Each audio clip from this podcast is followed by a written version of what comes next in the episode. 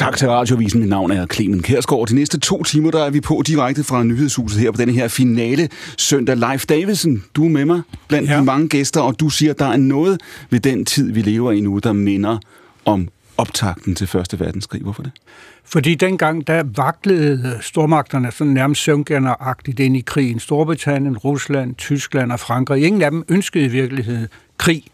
Men det, det blev antændt, eller Første Verdenskrig blev antændt af en gnist, nemlig mordet på ærkehertugen øh, af Østrig-Ungarn i Sarajevo i juni. Øh, og så gik det galt, og i august der begyndte hærene at rulle, og det varede fire år. Og her har vi det samme situation.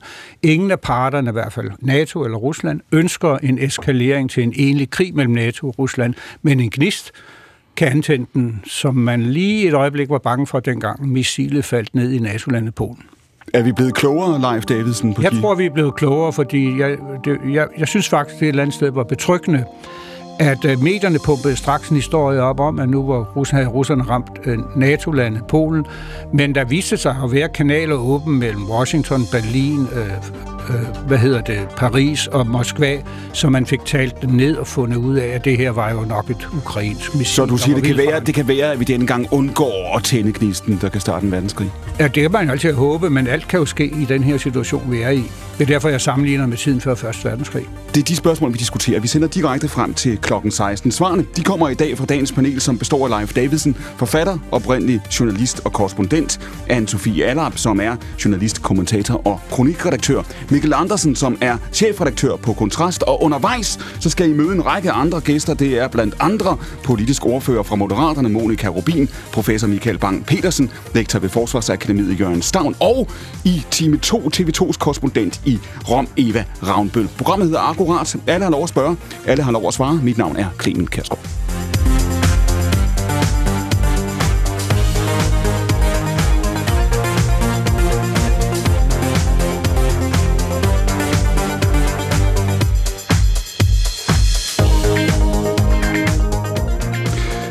Onsdags der meddelte Tyskland jo altså, at man nu er parat til at sende kampvogne til Ukraine, vel og mærke efter, at USA havde truffet den samme beslutning.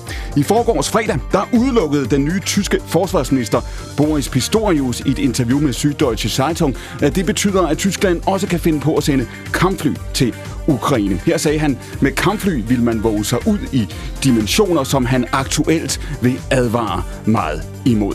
I det store interview med Pistorius, der spurgte avisen, om inflationen risikerer at udhule de 100 milliarder euro, som den tyske regering efter invasionen i februar satte af til militæret, og der lød svaret kort, at de 100 milliarder, de rækker ikke.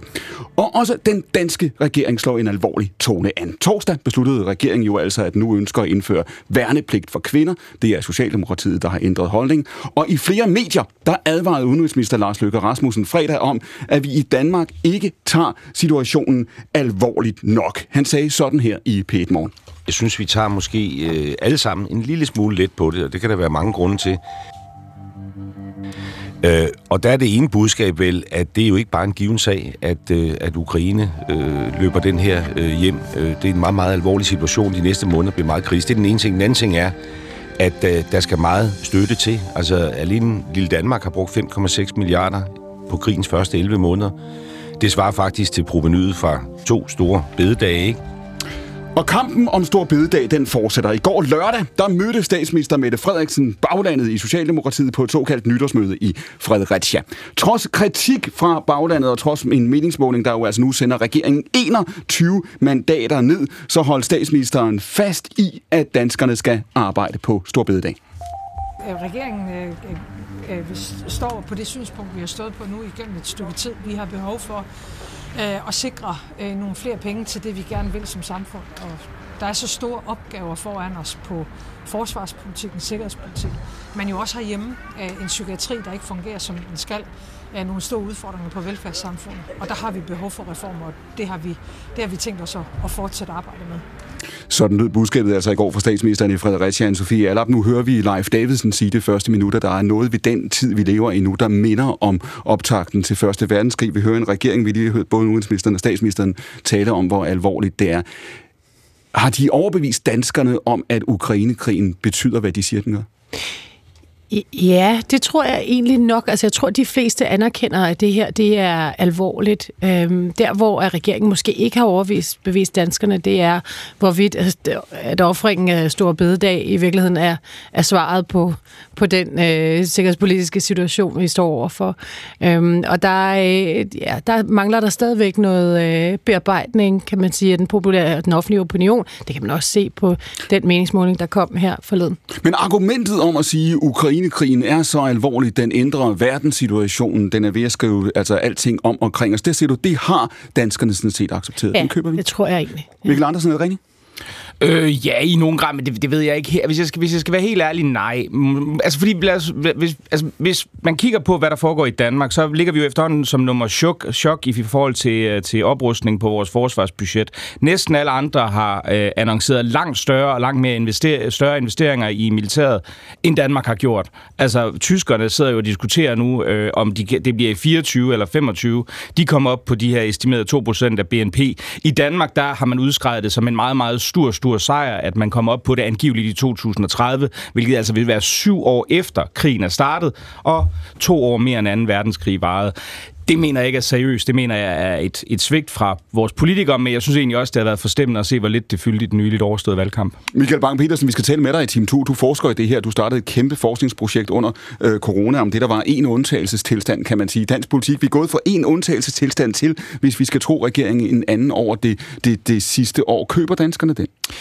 Ja, men ud fra de undersøgelser, som findes, så køber danskerne det i høj grad. Altså, der er en klar krisebevidsthed i den danske befolkning. De er villige til at ofre utrolig meget, fordi de erkender, at der er en trussel fra Rusland, så jeg tror sådan set ikke, at modstanden mod Stor Bededag handler om, at man ikke anerkender, øh, at vi står i en krise. Det handler måske mere om, at man ikke helt køber den kommunikation, der har været omkring det, at der skulle være en en-til-en sammenhæng mellem, øh, at vi holder fri den dag, og så øh, at vi sender missiler til Ukraine. Det spørgsmål kommer vi til at sende videre til Monika Rubin senere i denne her time. Jeg kan se, du allerede sidder og tænker over svaret, Monika, men jeg skal lige høre, Michael, det her med, og det skal vi også tale mere om i time 2, det her med, at en regering af politikere går ud og siger, at det her det er exceptionelt. Det var noget, vi hørte statsministeren gøre under øh, corona. Der blev godt nok skuffet mange beslutninger ud fra den logik. Kan man forestille sig, at der kommer en fatig, en træthed, en udmattelse hos vælgerne, hvor de siger, vi kan ikke blive ved med at være i en,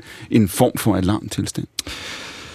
Jamen i bund og grund så har øh, menneskets historie jo været en lang historie med, med kriser, øh, og så længe vi mener, at de kriser handler om noget, der er vigtigt og væsentligt, jamen så er vi motiveret til at bide tænderne sammen, mm. men det er ret afgørende for, at vi kan opretholde øh, ønsket om at være solidarisk eksempelvis, at vi oplever troværdig kommunikation fra politikerne omkring det.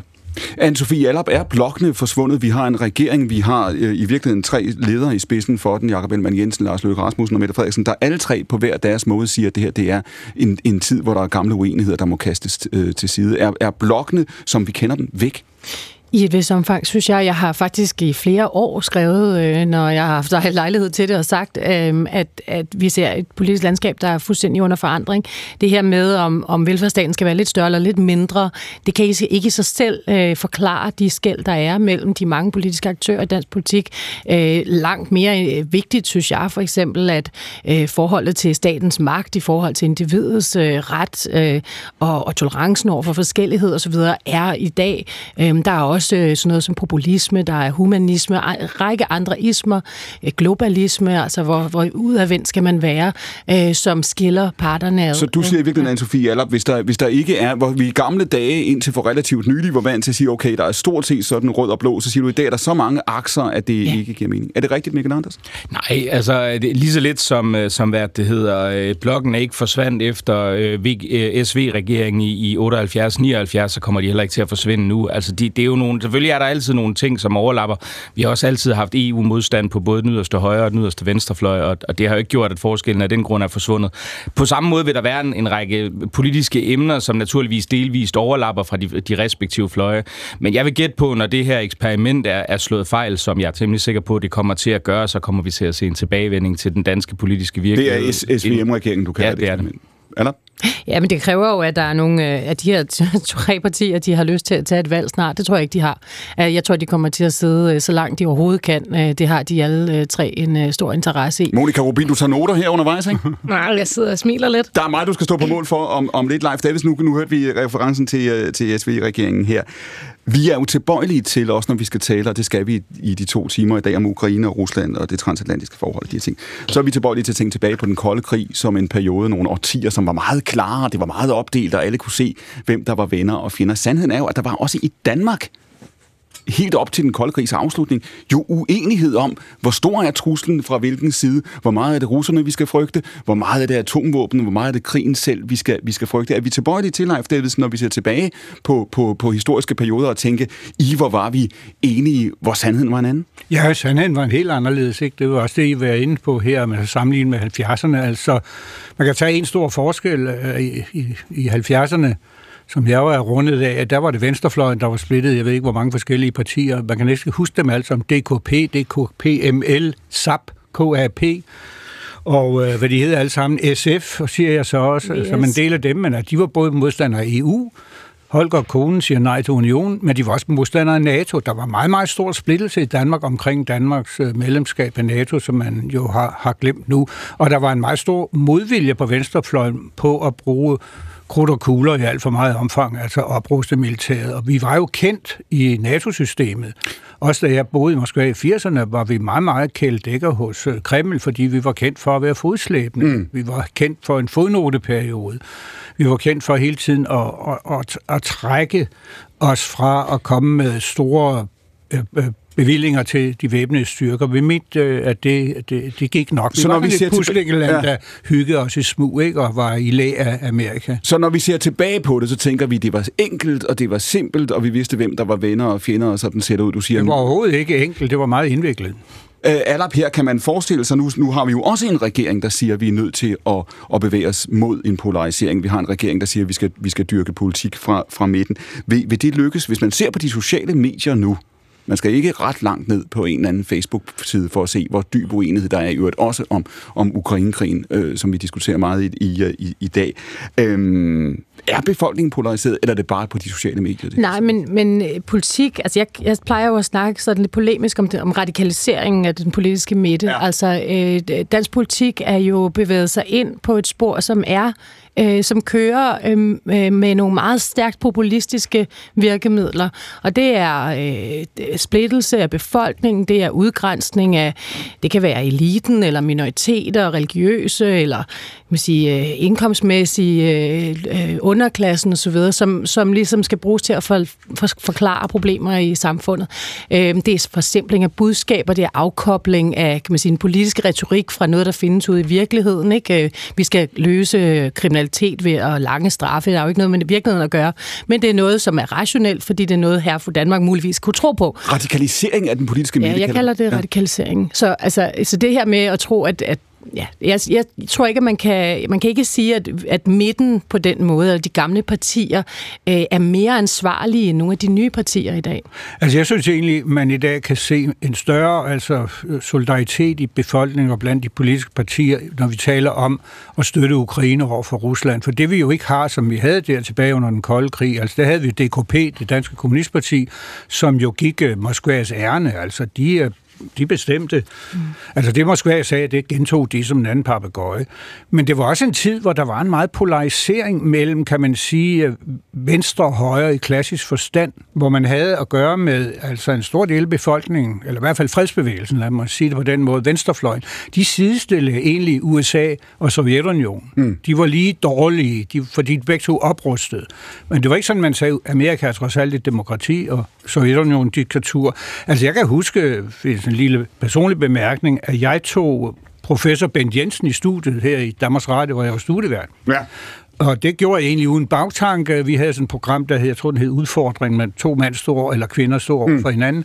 Og den ene var Ole Sohn, og så tænkte jeg, hvem kan tale med Ole Sohn, fordi nu er det helt brudt sammen. Ole Sohn, som var formand for kommunisterne, ja. Ja, det var brudt sammen, og muren var faldet, og Sovjet var på vej ud af sin af en tangent, hvor den ja. andre kom tilbage.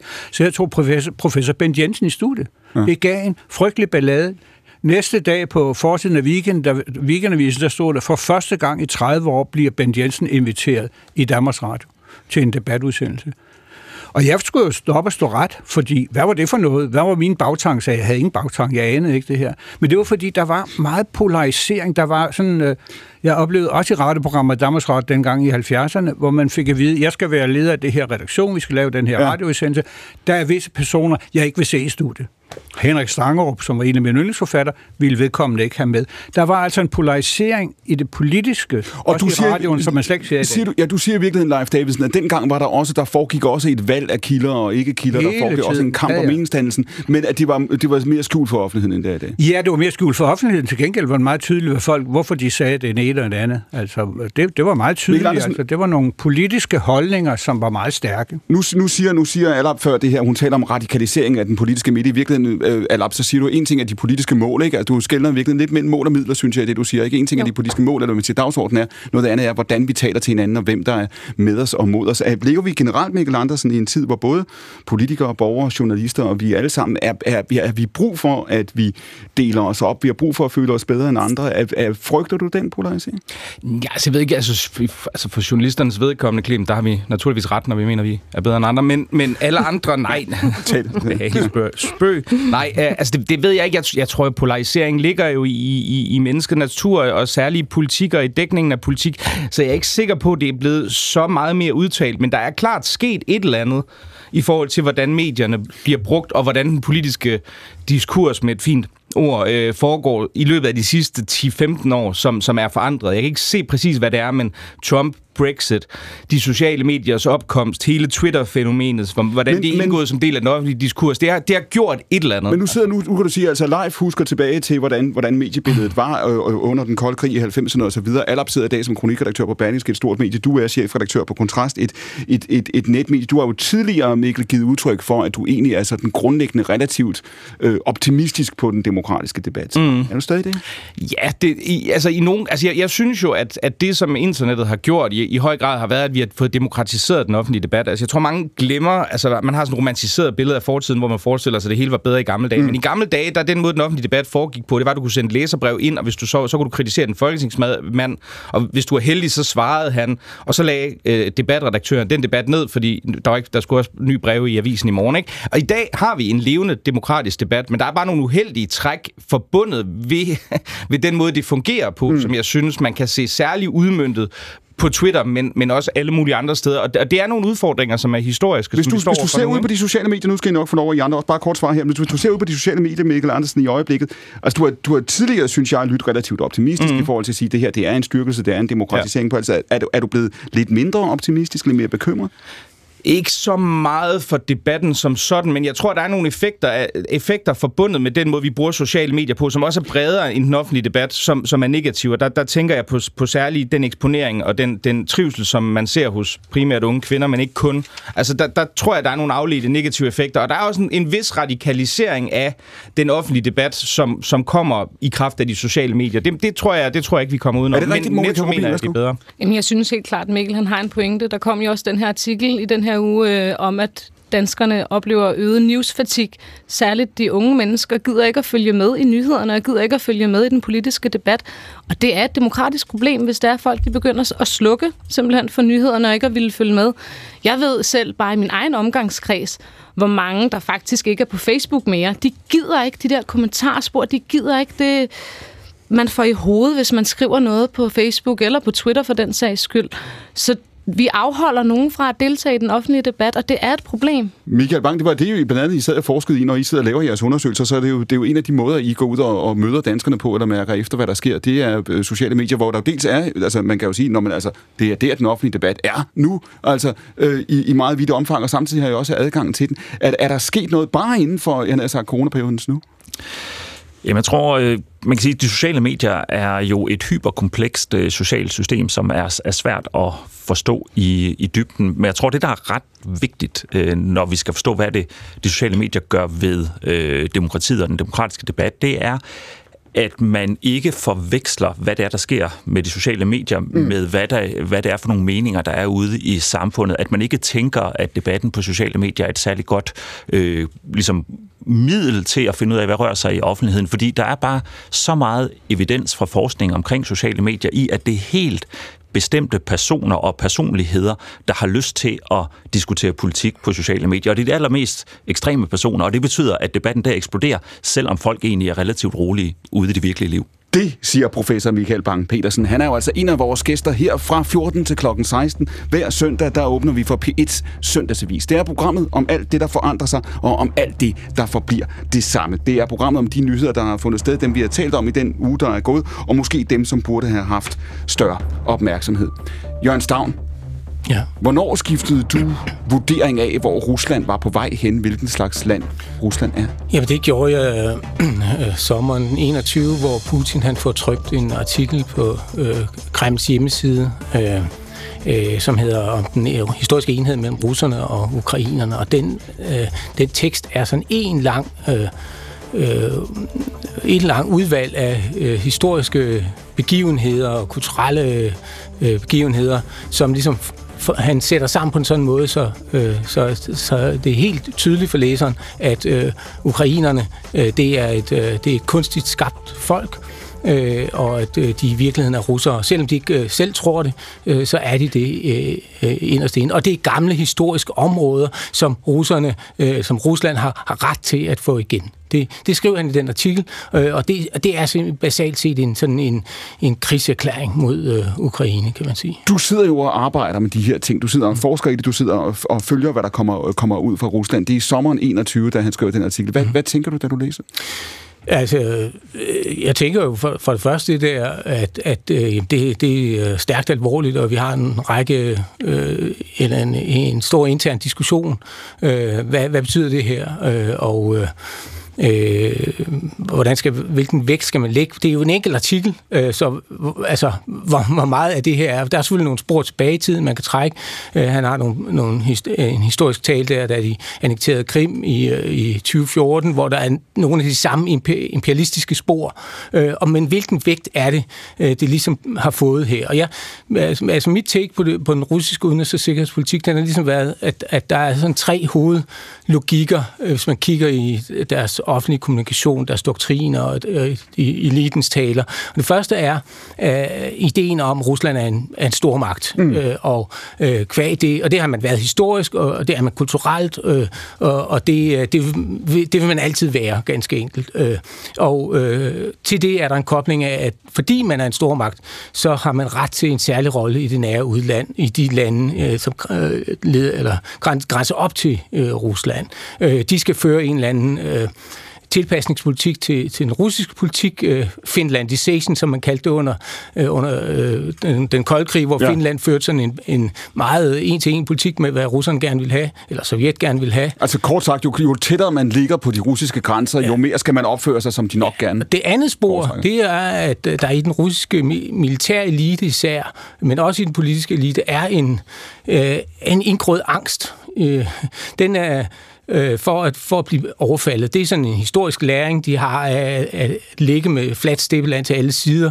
Øh, en historiefortælling, som fortæller, at, at de har været i krig over mange år, og så øh, øh, det der enorme øh, område, øh, det enorme land, det er jo meget, meget vanskeligt at, at, øh, at, at forsvare alle steder på samme tid. Det vil sige, at man skal være ret sikker på, hvor øh, fjenden kommer. Altså, fordi hvis man har placeret sin styrke ved Vladivostok eller ved grænsen til Kina, hvis det nu kineserne man er bange for, jamen altså, så er der altså øh, 9.000 km over til Kursk ved, øh, ved, den, øh, ved vestgrænsen til Ukraine, hvis det nu derfra øh, fjenden kommer. Mm. Ikke? Så, så, og der er simpelthen en indgroet øh, bekymring, angst og en tendens til at sige trusler, hvor der måske ikke er nogen i vores. Så, men så der kommer der det her spor, øh, som er som øh, imperialistisk, øh, nationalistisk. Øh, vi har set det tidligere i Putins taler, men, men det kommer i fuld flor øh, der i, øh, i, i sommeren 21.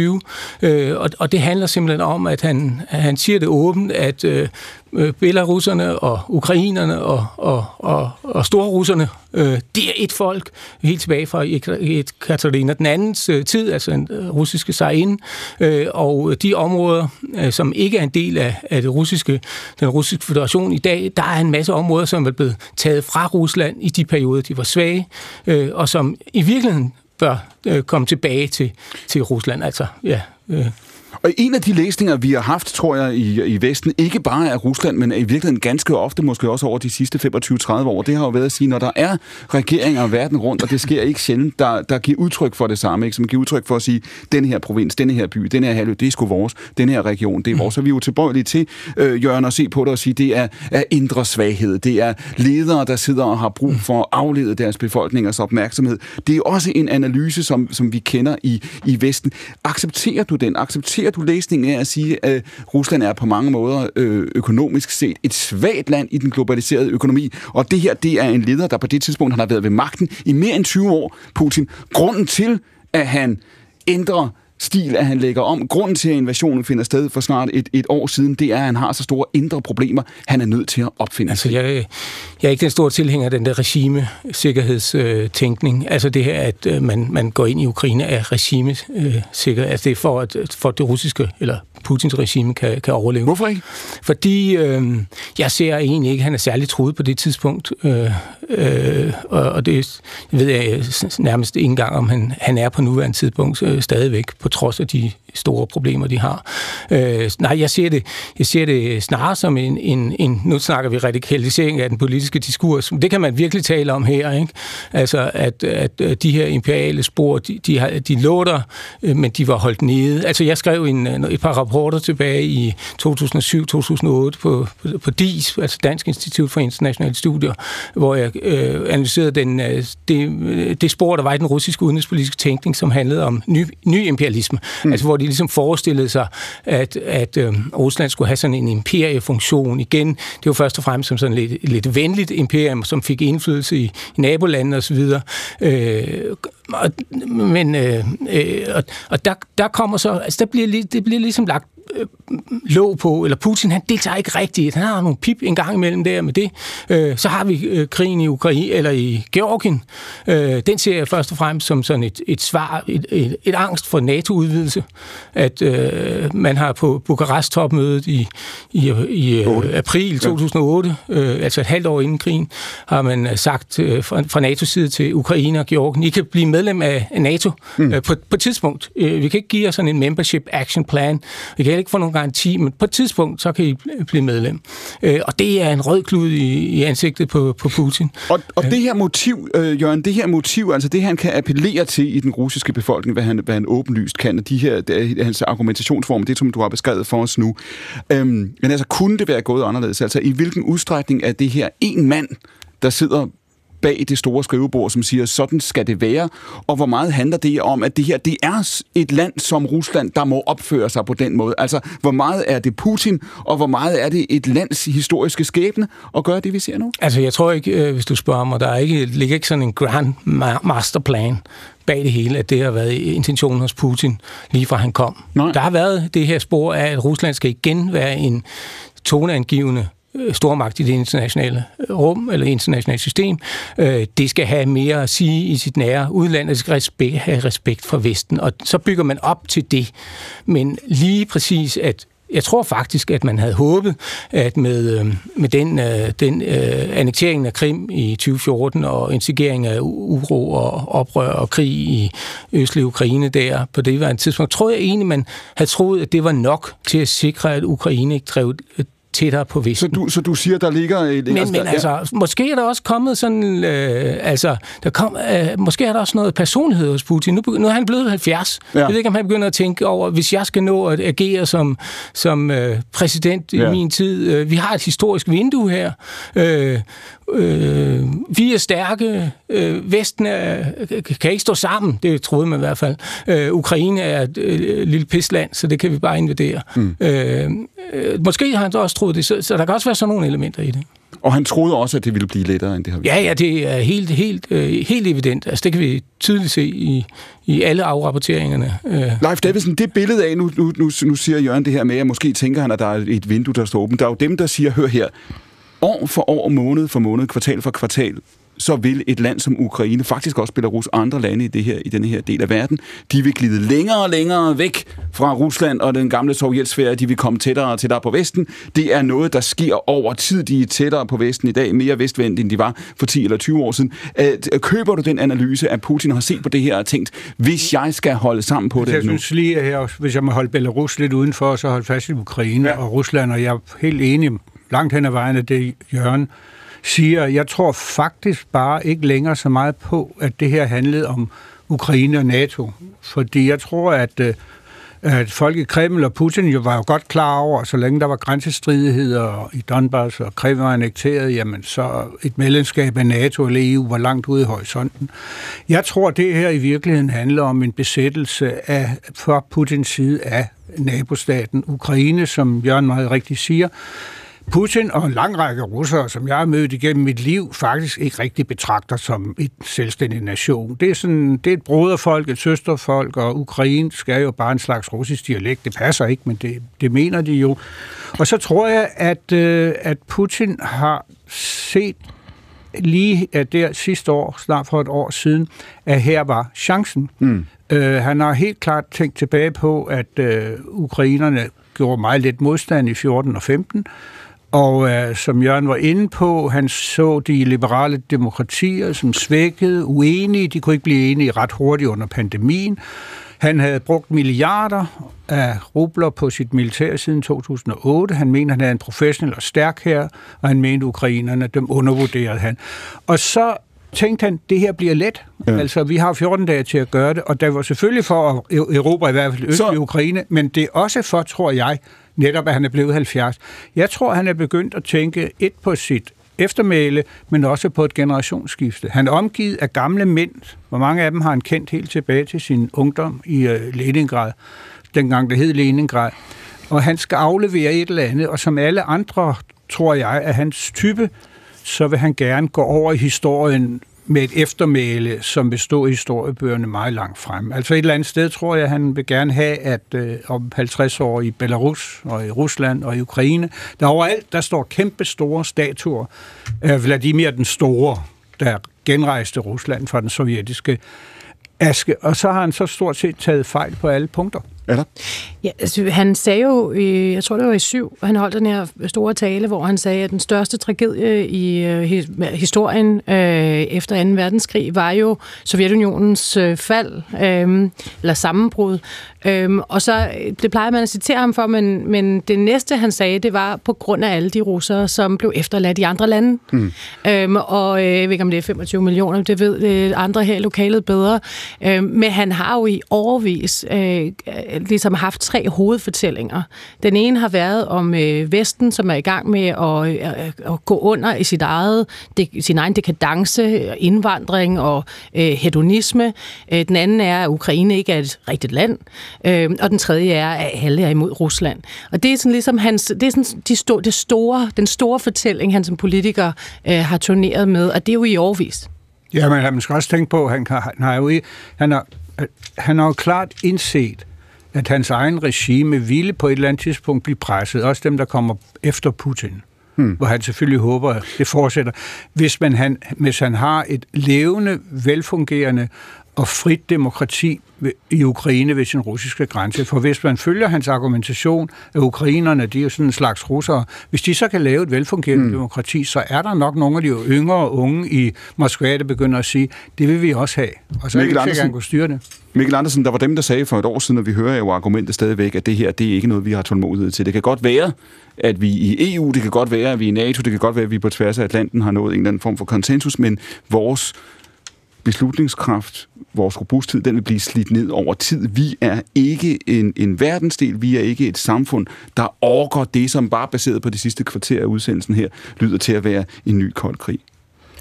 Altså, det, det var jo en analyse, man, man havde der, som jeg måske også i mere pessimistiske stunder kunne, kunne være forfalden til, men, men jeg må jo sige, at, øh, og, og det er jo ikke mindst takket være øh, Storbritannien og, og naturligvis primært USA, altså så har man jo formået at få banket en reel forsvarsvilje op, også i, i EU-landene. Ikke? Altså nu ser vi jo trods alt Tyskland sende Leopard 2 kampvogne til Ukraine. Det var der jo ikke et øje. Det havde jeg heller ikke forestillet mig.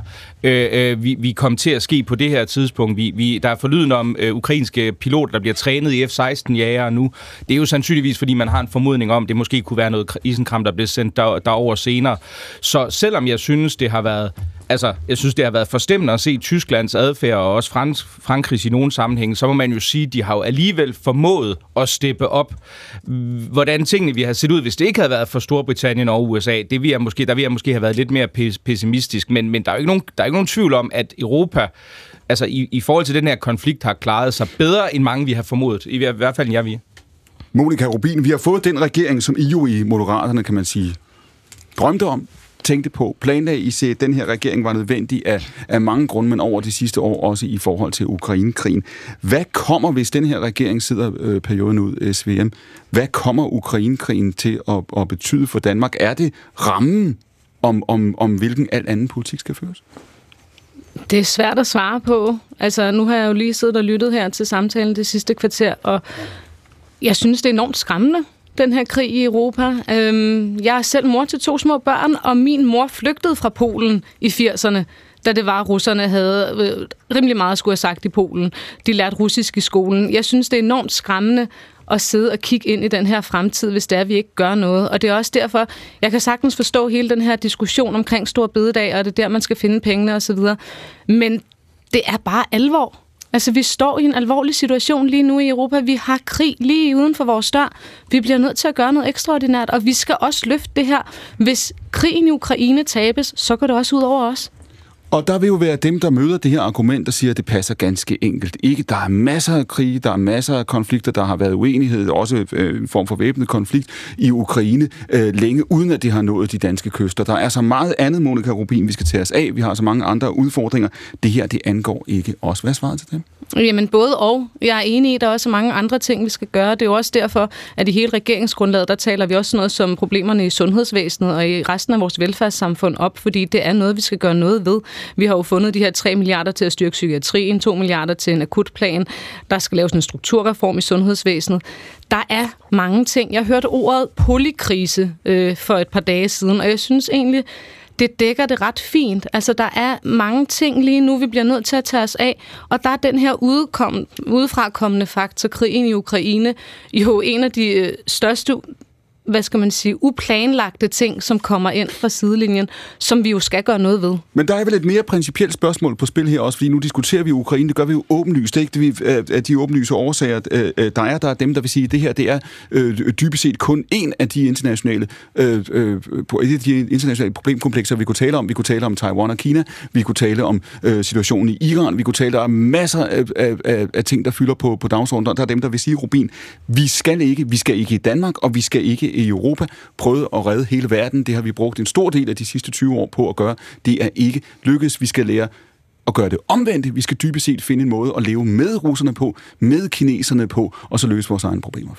Jamen, jeg ville da også ønske, at jeg bare kunne lukke øjnene, og så slet ikke tænke på Ukraine. Øh, og jeg vil også ønske, at vi kunne tale det, der foregår i Iran op. Jeg er også selv halv iraner, og det er også noget, der fylder øh, for mig og i min familie. Men det ændrer bare ikke på situationen af, at vi har altså krig i Europa nu. Det har vi ikke haft før, ikke i min levetid i hvert fald. Så jeg synes, det er skræmmende, og jeg synes, det er skræmmende at høre det her, øh, der bliver sagt med optakten til Første Verdenskrig. Altså, det, jeg håber virkelig ikke, at det er der, man når til. Men øh, ja, jeg synes faktisk, det er skræmmende. Jørgen Stavn, du beskrev før, hvornår du ligesom skiftede vurderinger af, af Rusland. du er en mand, du har brugt en stor del af dit arbejdsliv på at beskæftige dig med de her spørgsmål. Når du kunne blive overrasket i sommeren 21, trods alt, ikke? og sige, det her, det, det tegner en anden retning. Og der var mange, skal jeg hilse at sige, der blev overrasket over invasionen, da den fandt sted for mindre end et år siden. Så er der måske nogen, der siger, jamen hvis det kan gå i den ene retning, kan det også gå i den anden retning. Er der et scenarie, i hvilket at Putin glider øh, i sit marmorbadeværelse og slår hovedet, og at det her, det forsvinder som en ond drøm? Nej, desværre. Altså, så kommer der en, der ligner Putin meget. Øh, det er den mest sandsynlige øh, scenarie. Altså også hvis man skulle, hvis der var nogen, der skulle have held til at få ham slået ihjel. Altså, så det, det tror jeg simpelthen ikke. Og der er et meget stort repressivt apparat, øh, som kan holde øh, uromager og demonstranter og, oppositionen nede. Så, så det tror jeg ikke er sandsynligt. Der, der lå i det, du sagde før i virkeligheden, at der ikke nødvendigvis har været nogen stor plan, og det er også klart, hvis man har troet i Kreml for et år siden, var rigtig meget tyder på, at det her det var lidt overstået. Det skal jeg helt sige, det er en fejl, som amerikanerne har begået en gang eller to. De tænker, vi er hjemme på, på lørdag, ikke? Ej, sådan gik det øh, ikke heller for Putin. Ja, de sagde to dage, eller måske endda to timer, ja. øh, så var det klart. Det er de mest optimistiske i, i debatten i Moskva, øh, havde den der vurdering. Ikke? Så er de, er de nødvendigvis låst? Det er jo det spørgsmål, der kommer på bordet. Det kan komme i de øjeblikke, der er noget, der begynder at minde om forhandlinger, øh, Jørgen Stavn. Er, der, er de nødvendigvis låst på den kurs, de har nu, eller kan man altså, jeg synes jo, at Putin har malet sig ind i hjørnet med den her annektering, øh, med, øh, med annekteringen af de to øh, ekstra republikker. En ting er Donetsk og Luhansk, men, men så har han jo også taget Zaporizhia og Kherson med ind som en del af den russiske federation. Og han er jo præsident for Rus, den russiske federation, og så er, han jo, altså, nød, så er det nødvendigt for ham at forsvare de der øh, republikker. Og, og, og det er jo en låst situation. Øh, så, så, så, så den politiske logik vil sige, at det, det er han nødt til at, at vinde på et eller andet tidspunkt. Om det så er realistisk eller ej, det, det, det er meget vanskeligt at svare på. Så der siger ikke, der, ikke lige forløbig, tror jeg. Så der, siger, der, har du, der har han dybest set truffet nogle beslutninger, der låser ham. Han har ja. ikke de udveje, han, ellers, han, han ellers ville have haft. Ja. Altså, øh, skulle han ende med mindre, kan han så overleve, øh, kan hans regime så overleve? Ja, det tror jeg godt. Øh, øh, igen, der er et stort repressivt apparat, og også et meget stort propagandaapparat, som så man kan digte en ny fortælling. Men, øh, men det, vil være et, øh, det vil være en stækket Putin, der kommer ud af det. Det siger Jørgen Stavn. Han er med os her frem til kl. 16. Det er P1's nye søndagsavis, vi sender direkte fra Nyhedshuset. Et nyhedsmagasin om alt det, der forandrer sig, og om alt det, der forbliver det samme. Programmet hedder Akkurat, og mit navn er Clemen Kærsgaard.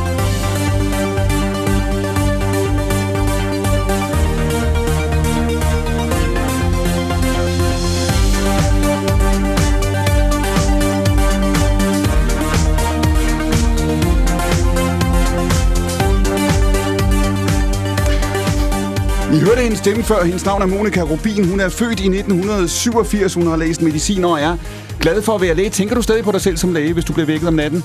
Ja, det gør jeg. Du svarer, hvis jeg spørger dig, hvad er du? Så siger jeg, jeg er læge, og jeg sidder i Folketinget. Du har arbejdet som læge. Du var jo aktiv også, Monika, i den sundhedspolitiske debat, før du så blev folketingskandidat i juni sidste år, og i dag er du altså politisk ordfører. Du sidder her i dag som repræsentant for en ny regering. Hvis jeg havde fortalt dig det for et år siden, hvad har du så sagt? Ah, lad os nu se. Det tror jeg, jeg havde svaret. Men du udelukkede det ikke? Nej, altså vi havde jo en ambition om, at vi jo selvfølgelig skulle komme i Folketinget, og hvis det kunne lade sig gøre, også i regering, fordi det, er jo, det var jo det, vi gerne ville. Vi ville jo gerne have en regering hen over midten, fordi vi tror, det er det bedste for Danmark. Men jeg må ærligt indrømme, jeg ved ikke, om jeg troede på det for et år siden. Partiets leder, Lars Løkke Rasmussen, han gik jo ud i 2019 i et valgkampen dengang, det er snart fire år siden, og han erklærede, at tiden var til det her, tiden var til øh, bredt samarbejde. Han ville væk fra blokken, han ville væk fra øh, fløjen, og han ville flytte magten ind på midten af, af, af, af, af dansk politik. Det vi ser nu, nu talte Anne-Sophie Allap tidligere i denne her time om det, hun kaldte radikaliseringen af midten. Det vi ser nu, Monika Rubin, er det en regering, for hvem det er vigtigt at, at samle hele befolkningen og alle Folketingets partier? Jeg tror, det er en regering, som gerne vil det brede samarbejde, men også har en anerkendelse af, at der bliver nødt til at blive taget nogle øh, svære beslutninger og nogle politiske prioriteringer, som ikke nødvendigvis alle er enige i. Og det er jo det, der er, kan man sige, fordelen ved så at have en bred flertalsregering, at der er nogle af de her politiske prioriteringer, som man godt kan gennemføre alligevel. Men nogen vil sige, at I har haft så meget fokus på, og har så meget fokus på at blive enige i de tre partier, at I glemmer resten af Folketinget og resten af landet? Lad os nu lige se. Altså, regeringen er hvad, ikke engang 40 dage gammel, tror jeg, lidt over. Så lad os nu lige se. Og på de 40 dage, der har I smidt 21 mandater. S er ifølge en meningsmåling nede på 21,7. Venstre nede på 8,8 under 10 procent. Dit eget parti står til 7,7. Hvad er det udtryk for? At jeg tror, at Danmarks befolkning også lige skal vende sig til, at vi har et helt andet øh, politisk klima lige nu. Vi har jo ikke oplevet at have en bred flertalsregering hen over midten. Den sidste øh, regering hen over midten, vi havde, det var den der SV-regering for mange år siden, der heller ikke holdt super længe. Så jeg tror også, at der er en, øh, hvad skal man sige, en, en, en tilvændingsperiode blandt øh, befolkningen. I forhold til vores vælgere, vi har jo ikke mistet særlig mange mandater, fordi vi er også gået til valg på det her. Der er nogle af de andre partier, der måske ikke er gået direkte til valg på det. Så lad os nu lige se, hvordan, øh, hvordan det ændrer sig. Meningsmålinger, det er jo et, et øjebliksbillede, ikke? Det kunne være en tilvændingsperiode for vælgerne, Rubin. Det kunne også være en tilvændingsperiode for jer. Det kunne være, at det, som I lærer, også i de her uger, det er, I er nødt til at gøre det her på en anden måde. Sagtens. Altså, jeg vil jo ønske, at man havde en meget bredere samtale, også omkring det her med stor bededag, fordi det tror jeg, det, det kræver. Men der er også bare den, de her forhandlinger, vi har på det private arbejdsmarked lige om lidt, så jeg tror, man bliver nødt til at gøre det på den her måde. Du siger, du, men du ville ønske, at I havde gjort det anderledes? Jamen generelt i Moderaterne vil vi jo rigtig gerne samtale med alle. Det betyder ikke, at vi er enige med alle, men vi vil rigtig gerne den politiske samtale. Er det den, I har foranstaltet omkring Stor Bededag?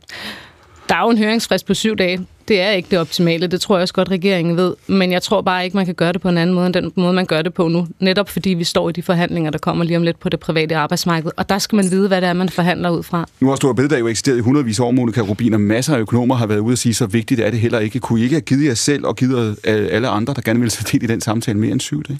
Altså nu kan man sige, øh, beregningerne i forhold til Stor Bededag, hvilket proveny det kommer med, og hvordan arbejdsudbuddet det øges, det kommer jo fra Finansministeriet, og vi bliver nødt til at lægge til grund øh, de beregninger, der er i Finansministeriet, ellers så kan vi jo slet ikke lede landet, hvis der vi begynder at tvivle Finansministeriet. Nej, er der jo andre mennesker i det her land, der sidder med en lommeregner eller to i Finansministeriet. Ja, ja, jo, jo, det gør der helt klart. Men hvem søren skal vi så spørge? Men når hvornår er... skal vi spørge den ene økonom, og hvornår skal vi spørge den en, anden En økonom? række økonomer har rejst en meget grundlæggende tvivl om, om betydningen af det her. Man kunne, man kunne vælge at sige, at det kan være, det er nødvendigt at afskaffe Stor Bededag, som statsministeren øh, øh, fastholder, og vente et år. Hvilken forskel ville det gøre?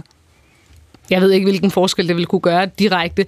Det, der er problemet nu, er jo, at vi har krig i Europa. Vi har Putin, der står direkte i Europa. Vi bliver nødt til at styrke vores forsvar. Mikkel sagde også før, at det går slet ikke hurtigt nok. Altså spørgsmålet er om 2030 og øge øh, hvad hedder det, de to, til de 2% BNP, om det er nok at gøre det allerede i 2030, eller man skal faktisk gøre så det du før. siger, Så du siger, at det her det er årsagen. Der er en direkte forbindelse fra Ukrainekrigen til Storbededag? Ja, det er der. Er det rigtigt, Alap? Ej, altså det, det, hele, man, det hele er jo en stor øh, husholdning, det her. Ikke? Altså, hvor, nu har regeringen samtidig givet mig en skattelettelse, for eksempel. Tak for det. Men altså, øh, det er jo det, folk ikke helt kan acceptere. Det er jo der, kommunikationen ligesom går skævt. Ja, der skal investeres meget mere i forsvaret, men hvor skal pengene komme fra? Øh, og der er det bare vigtigt at sige, at de her beregninger, de skal helst bare være meget solide.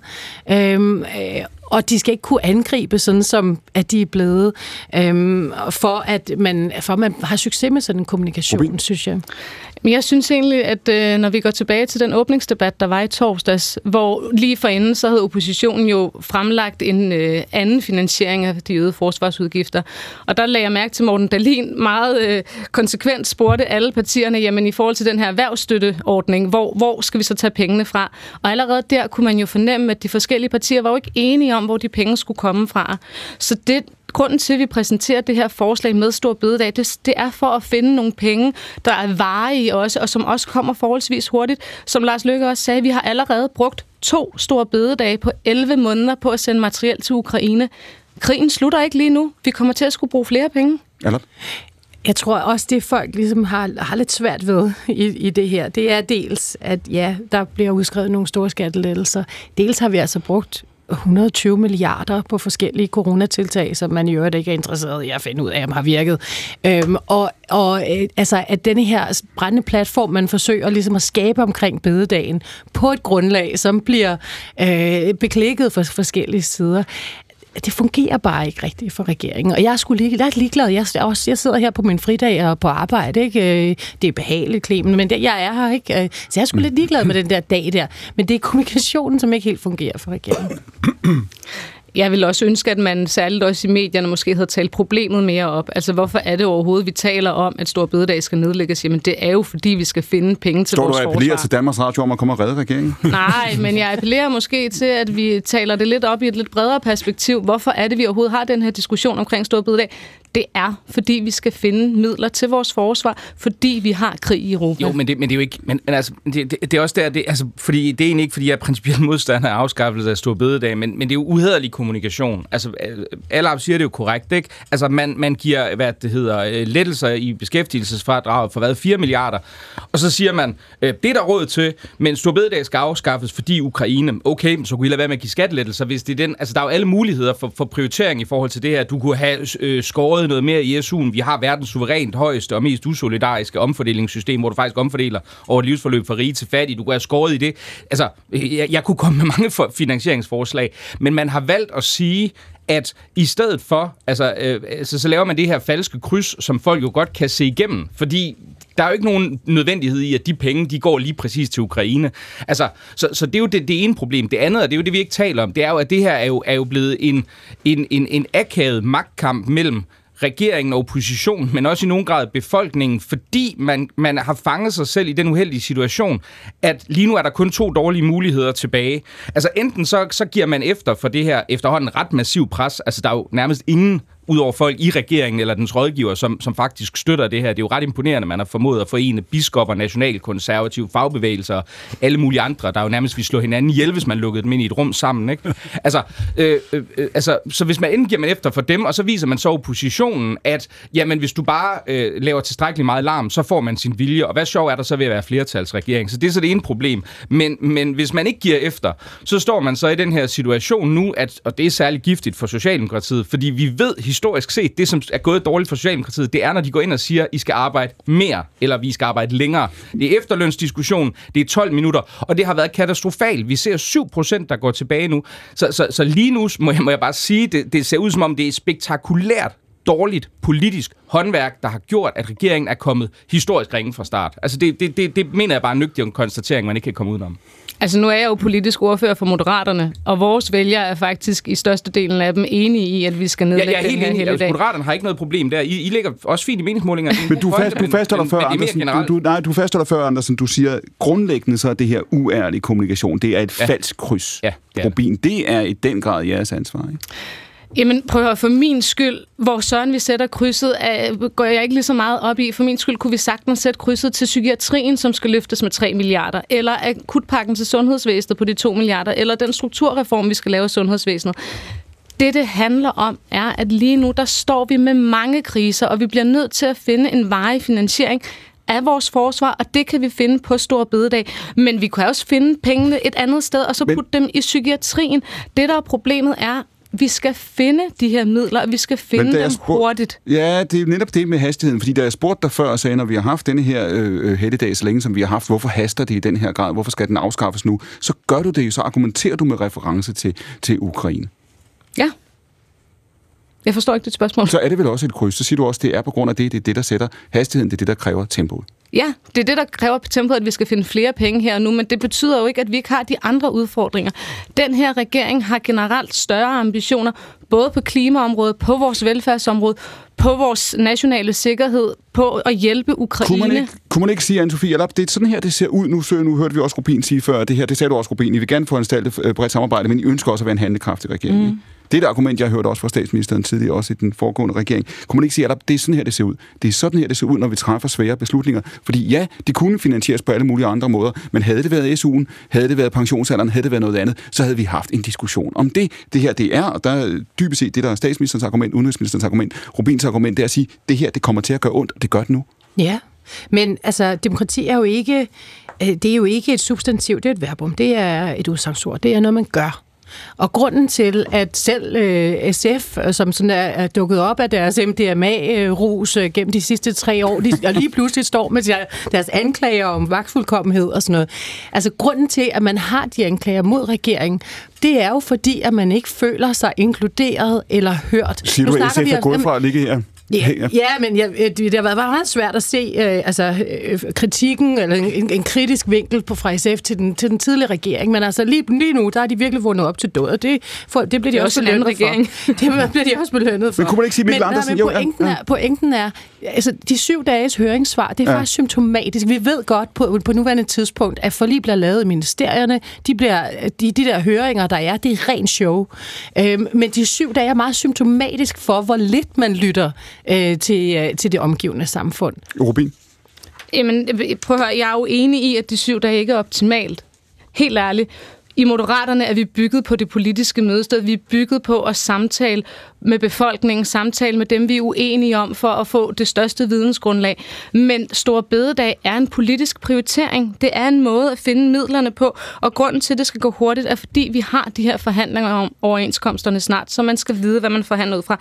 En anden ting, jeg gerne lige vil sige, det er, at jeg synes, det er enormt interessant at se, at øh, et er, at vi ikke fik en væg til væg regering, men vi har jo fået en væg til væg opposition.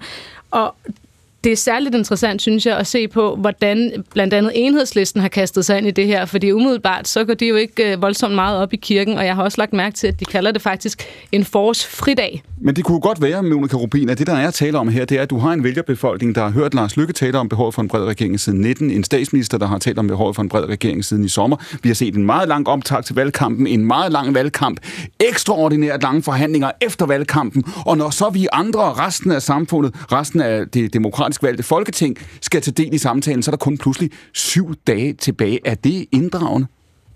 Jamen, jeg, jeg siger det samme, som jeg sagde før. Jeg synes ikke, det syv dage er optimalt, men jeg tror ikke, man kan gøre det på en anden måde, fordi pengene skal findes her nu.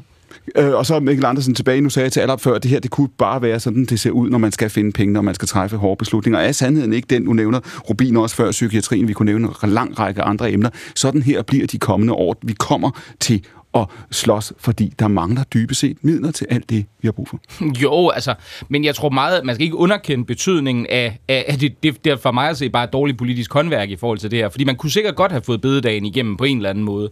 Problemet er, at man, man gør to forskellige ting. Altså, der, der, at man, man undlader at, at, at gøde grunden fornuftigt for det ved at lave for eksempel trepartsforhandlinger eller et eller andet andet, hvor man kunne få fagbevægelsen og arbejdsgiverorganisationerne involveret i det, og ligesom klappet det af med dem på forhånd, så du i hvert fald ikke har, har, altså, har social Socialdemokratiets ene ben, der er ved at blive knævet af af en fagbevægelse, der er historisk rasende. Altså, det, det er virkelig, virkelig. Jeg har talt med folk, og det, det her, det er Altså, selv dansk metal er virkelig, virkelig sure, ikke? Øhm, øh, så så, så det, det, det, det den, den ene fejl. Den anden har så været, at man har formået, og også og, og, og, og på moderne nudansk og oppositionen gevaldigt i dag ved at lave det her, det her falske kryds med Ukraine, ikke? Og så sagt, adgangsbilletten til forhandlingerne, Men, det er, at du, tager, du siger ja til det, og det, det, det kan man jo så... det, og så kommer man så at kunne forene Maja Villadsen og Ole Birk Olsen i, i en opposition. Vi lander os op af klokken 15. Mås- måske, er det ikke, måske er det ikke her, Mikkel Andersen, så overraskende sådan en dag, fordi da jeg spurgte Allard før, om blokkene fandtes endnu, så siger hun, de har været under opløsning længe. Når jeg spørger dig, så siger du, du mener faktisk, at blokkene er der, når det eksperiment, som du kalder regeringen, øh, øh, øh slår fejl. Det var, det var det, du sagde. Hvis nu Lars Løkke Rasmussen har, har ret, hvis nu Mette Frederiksen har ret, hvis nu Jakob Ellemann Jensen har ret, så kunne det her jo være noget andet. Så kunne det her være et udtryk for, at det vi ser nu er en opdeling mellem de partier, der vil tage ansvar, det er regeringen, og, og, og resten. Det vil sige, det er ikke den opdeling. Du skal ikke være så overrasket over, hvem det er, der står sammen, fordi det er nye tider, det er nye regler, det er nye hold. Nej, det, det tror jeg ikke. Altså, jeg, jeg, jeg tror, man kan sige, der er jo forskellige motiver, det, det gør Monika jo også fint opmærksom på, for hvorfor du modstander er at få bededagen afskaffet. Ikke?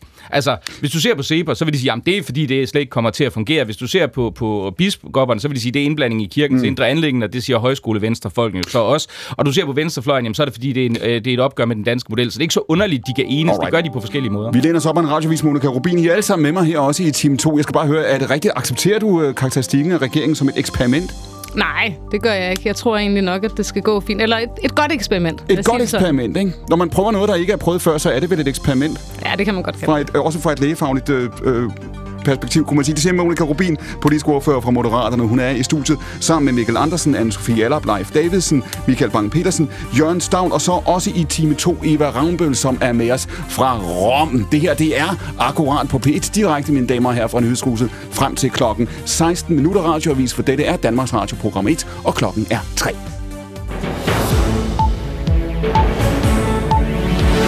en kamp mellem to landshold, der kender hinanden ganske godt i finalesammenhæng, når Danmark i aften møder Frankrig i VM-finalen i herrehåndbold. For siden 2011 har de to lande mødt hinanden i en finale hele fem gange, men det er kun blevet til en enkelt sejr for danskerne. Og derfor er der også stor respekt for franskmændene forud for dagens finalekamp fra Danmarks landstræner Nikolaj Jakobsen. Det er et vanvittigt dygtigt finalehold. Øh, det er ikke sådan, fordi de rammer alle finaler, men øh, de skal have en ting, det er, når de så rammer dem, øh, så er det jo ked af at sige det, men, men så plejer de svært også at, at vinde øh, de fleste af dem. Øh, det skal vi jo ind og prøve at forhindre. Ja, og på det stjernespækkede franske landshold er der særligt en spiller, som håndboldherrerne kommer til at holde øje med. Det er den 25-årige Dika Mem, der til daglig spiller i Barcelona. For ifølge landstræner Nikolaj Jakobsen er han en af verdens mest komplette håndboldspillere. Så det bliver også en, en kamp i kampen, det er, at vi skal have lukket ham ned, så han ikke kan få lov til at ligge og komme op og skyde i, uh, i midten uh, på os i, uh, i den anden bølge eller ude på bakken det er nok en mand, der er værd at holde øje med. En, øh, en mand er ved cirka 13-tiden blevet såret af skud i det centrale Aalborg. Han er bragt til sygehuset, og hans tilstand kendes ikke. Politiet har afspærret flere områder omkring gerningsstedet, og der er ifølge de forløbige oplysninger tale om skudafgivelse fra en bil til en anden. Der er indtil videre ikke oplysninger om, hvem offeret er og hans mulige forbindelser til gerningsmanden. Og mens vi altså skal møde Frankrig i aften, ja, så forbereder man sig hjemme i Frankrig på store trafikale problemer. Årsagen er en omfattende strejke arrangeret af et bredt udsnit af landets fagforeninger. Den landsdækkende strejke er varslet til at finde sted på tirsdag, og den er en reaktion på den franske regeringsplaner om blandt andet at sætte pensionsalderen op fra 62 til 64 år. Og det bliver en meget svær dag for den offentlige transport. Vi forventer omfattende forstyrrelser, siger den franske transportminister til den franske tv-station LCI TV søndag eftermiddag. Pakistan har i dag været ramt af to alvorlige ulykker med mange døde. I det sydvestlige Pakistan er 40 personer blevet dræbt i en trafikulykke. Der var 48 passagerer ombord på en bus, da den angiveligt ramte en søjle og derefter kørte ud over en bro og brød i brand. Og i den nordvestlige del af landet er 10 børn omkommet. Det var i en kendtringsulykke, oplyser det lokale politi ifølge nyhedsbyrået AFP. Der var mellem 25 og 30 børn i alderen 7-14 år ombord på dagstursbåden, da den tippede, og børnene faldt i vandet. I aften og i nat skyde vejr efterhånden udbredt regn fra nordvest ud på natten. Nogle opklaring, men selvfølgelig med byer. Det var radiovisen med Preben Lund.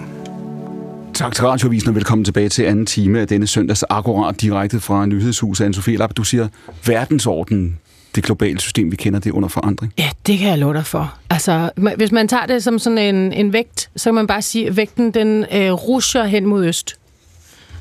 Er det godt eller skidt?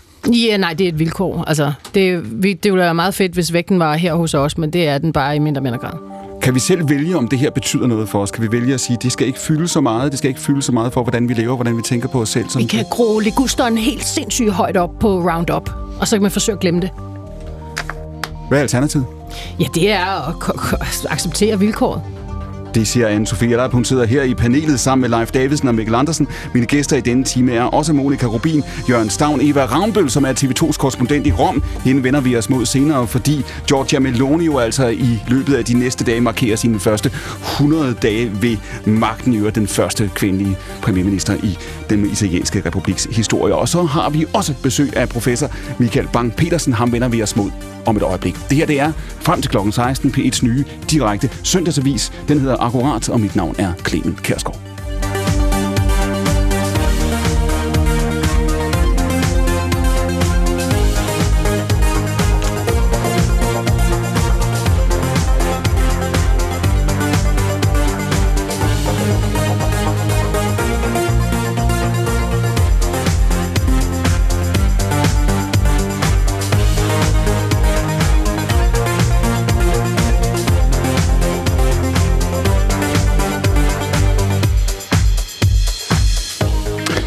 Apropos markeringer og årsdag, øh, Michael Bang-Peters, nu var det jo ikke ved længe, før vi kommer her ind til, til treåret for, øh, for coronapandemien. Under coronapandemien, der får du en idé, eller rettere sagt, der er et spørgsmål, der er noget, der undrer dig, som i virkeligheden jo sætter gang i den karriere, du har nu. Hvad, hvad er det for et spørgsmål, du stiller dig selv? Jamen, det spørgsmål, jeg stiller mig selv, det er, om øh, en coronapandemi ikke er for vigtig til at overlade til biologerne, fordi konsekvenserne for vores samfund øh, er så voldsomme. Og på det her tidspunkt, nu skal vi altså prøve alle sammen, hvis vi kan, at skrue vores hoveder tilbage. Der, der er vi hvor i pandemien? Hvad er det for nogle nyheder, der præger billedet? Jamen, det er, det er før øh, nedlukningen. Det er de aller, aller tidligste martsdage, hvor at, øh, det begynder at blive øh, klart for mig, at det her det kommer til at gå galt, og derfor så er det ret vigtigt at forstå, hvor befolkningen er, øh, hvordan de kommer til at ændre adfærd, fordi det er adfærden, der påvirker smitten, og også i hvilken grad der er opbakning til det, der sker, fordi vi skal i bund og grund gøre meget af det her frivilligt. Og på det her tidspunkt, hvor alene du sidder på Twitter, ikke? På det her tidspunkt. Det gør jeg, ja. Hvor er det, du sidder, Mikkel Andersen, på det her tidspunkt? Øh, da epidemien bryder ud, øh, jeg var faktisk på vej hjem til at starte med. Der var jeg på vej hjem fra et foredrag på en højskole øh, i Brande.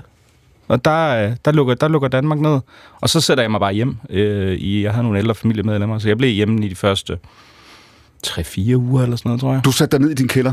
Ja, altså jeg, sad, jeg fik corona senere, der var jeg nede i kælderen hele tiden, kan man sige. Men, På trods af kælderen? men jeg, jeg sad bare derhjemme, så jeg vil sige, at jeg har et, et, to etager i huset, så jeg sad også nogle gange op i stuen. Lad mig lige, lad mig lige holde fast i, Mikkel Bang, det, Michael Bang, det her, det her du, du føler, det du ser, du siger, der er noget, politikerne ikke ser på det her tidspunkt. Der er noget med kommunikationen, der er noget med befolkningen, som de ikke er opmærksom på. Hvad er det præcis, du mener, de overser? Jamen, der er i myndighedssystemet øh, og i det politiske system, så er der oftest en bekymring for borgerne. Der er en bekymring for, om man nu kan klare den ubehagelige sandhed som øh, ganske almindelig borger, og det betyder, at man nogle gange kommer til at fejlkommunikere, at man i bund og grund ikke fortæller de scenarier, man selv arbejder med, at man ikke fortæller øh, så godt som man kan, hvad det er, der kommer til at ske. Og problemet er, når vi står i en krisesituation, hvor folk skal ændre adfærd, så er det helt afgørende, at de forstår helt præcist, hvad er scenarierne? Hvad er det, der kommer til at ske, og hvorfor? Det første, du sagde her, det var, at du sagde, at det her det er for alvorligt til at overlade til virologerne. På det her tidspunkt, der sidder man jo og venter på, på, på de her videnskabelige konklusioner. Der er den her meget omtalte rapport øh, fra en forskergruppe i London, som, som taler om enorme potentielle øh, tabstal. Den får en kolossal betydning. Du siger, det er for vigtigt til at overlade til, til virologerne. Hvad er det, de ikke forstår, eller som de ikke kan se? Biologer øh, er rigtig dygtige til det, de er uddannet til, men de er ikke dygtige til at forstå, hvad en krise betyder for et samfund. Det vil sige, hvordan det er, man kommunikerer på afstand til en befolkning, hvordan det er, at en krise sætter sig i relationen mellem borger og stat og øh, imellem borgerne. Hvordan oplever du, Monika Rubin, det her, de her dage og de her uger frem til, til, til nedlukningen? Hvor, i, hvor i dit liv er du? Øh, jamen, i ugerne op til, der var jeg på barsel, og det var jeg også det første stykke tid. Jeg havde født en lille dreng i november måned. Øhm, men jeg var også aktiv i DASAIM, altså Dansk Anestesiologisk øh, Selskab for Intensiv og Akutmedicin, eller undskyld, anestesiologi og intensiv medicin, hvor jeg styrede deres Twitter-konto på det tidspunkt. Og der gik jeg meget aktivt i gang med at begynde at dele guidelines omkring øh, akutbehandling og intensivbehandling og alt sådan noget. Fordi jeg tænkte, det er det, det, jeg kan gøre med den her baby hjemmefra. Men jeg tog også fat i min mand og var sådan lidt, hvad, øh, altså, skal jeg ind på hospitalet, og så må du tage med, og så må du sidde i kaffestuen, og så må jeg komme ind og amme. Altså, der var sådan en krisestemning, som øh, jeg aldrig nogensinde har oplevet før i sundhedsvæsenet. Vi troede jo, at det var italienske tilstande, der skulle til at komme til Danmark. Det var enormt skræmmende. Jeg er så glad for, at det ikke nåede dertil. Anne-Sophie hvor var du henne i dit liv på det tidspunkt? Jamen, den dag, det blev lukket ned, det hele, der havde jeg været konferencier, eller som ordstyrer til sådan en, øh, et stort møde, en supersprederbegivenhed øh, i det kongelige bibliotek. Øhm, og, øh, og fem dage senere, der lagde jeg mig selv med corona, så øhm, ja, det var, det var den dag, ungerne var øh, super glade for ikke at skulle i skole. Øh, den næste dag, kan jeg huske, de blev senere lidt mindre glade for den øh, situation. Leif, Leif Davidsen, du har som, som journalist og som forfatter øh, øh arbejdet med det arbejdet med de store historiske perspektiver. Havde du, havde du forestillet dig på det her tidspunkt, at verden verdenshistorien skulle tage det slag med halen, den gjorde? Udover, fordi jeg var lige kommet hjem fra Vietnam, og derude var man begyndt at tage det meget alvorligt, hvor man havde lukket grænsen til Kina, og jeg havde prøvet at have noget så eksotisk på som et mundbind i et fly. Og det synes jeg var spændende. Det var, den spænding var ikke særlig længe. Min kone er læge, så hun var bare vant til at have sådan et på, så hun tog det ikke særlig sandsynligt. Så kommer vi hjem, og når vi kommer hjem der en gang i slutningen af februar, tror jeg det er, og der er faktisk ikke noget særligt alvor i Danmark endnu. Og så lige pludselig kan man godt se, at nu begyndte at ske noget.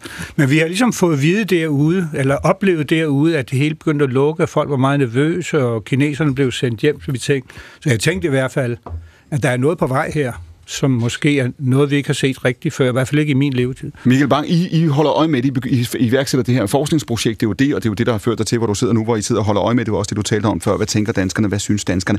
Hvis jeg stiller dig spørgsmålet, har det her forandret noget ved os? Er der noget ved os, noget med den måde, vi tænker samfundet på, tænker os selv på, tænker politik på, som er grundlæggende anderledes nu, end det var for tre år siden, fordi vi har været igennem det her i en eller anden udstrækning sammen?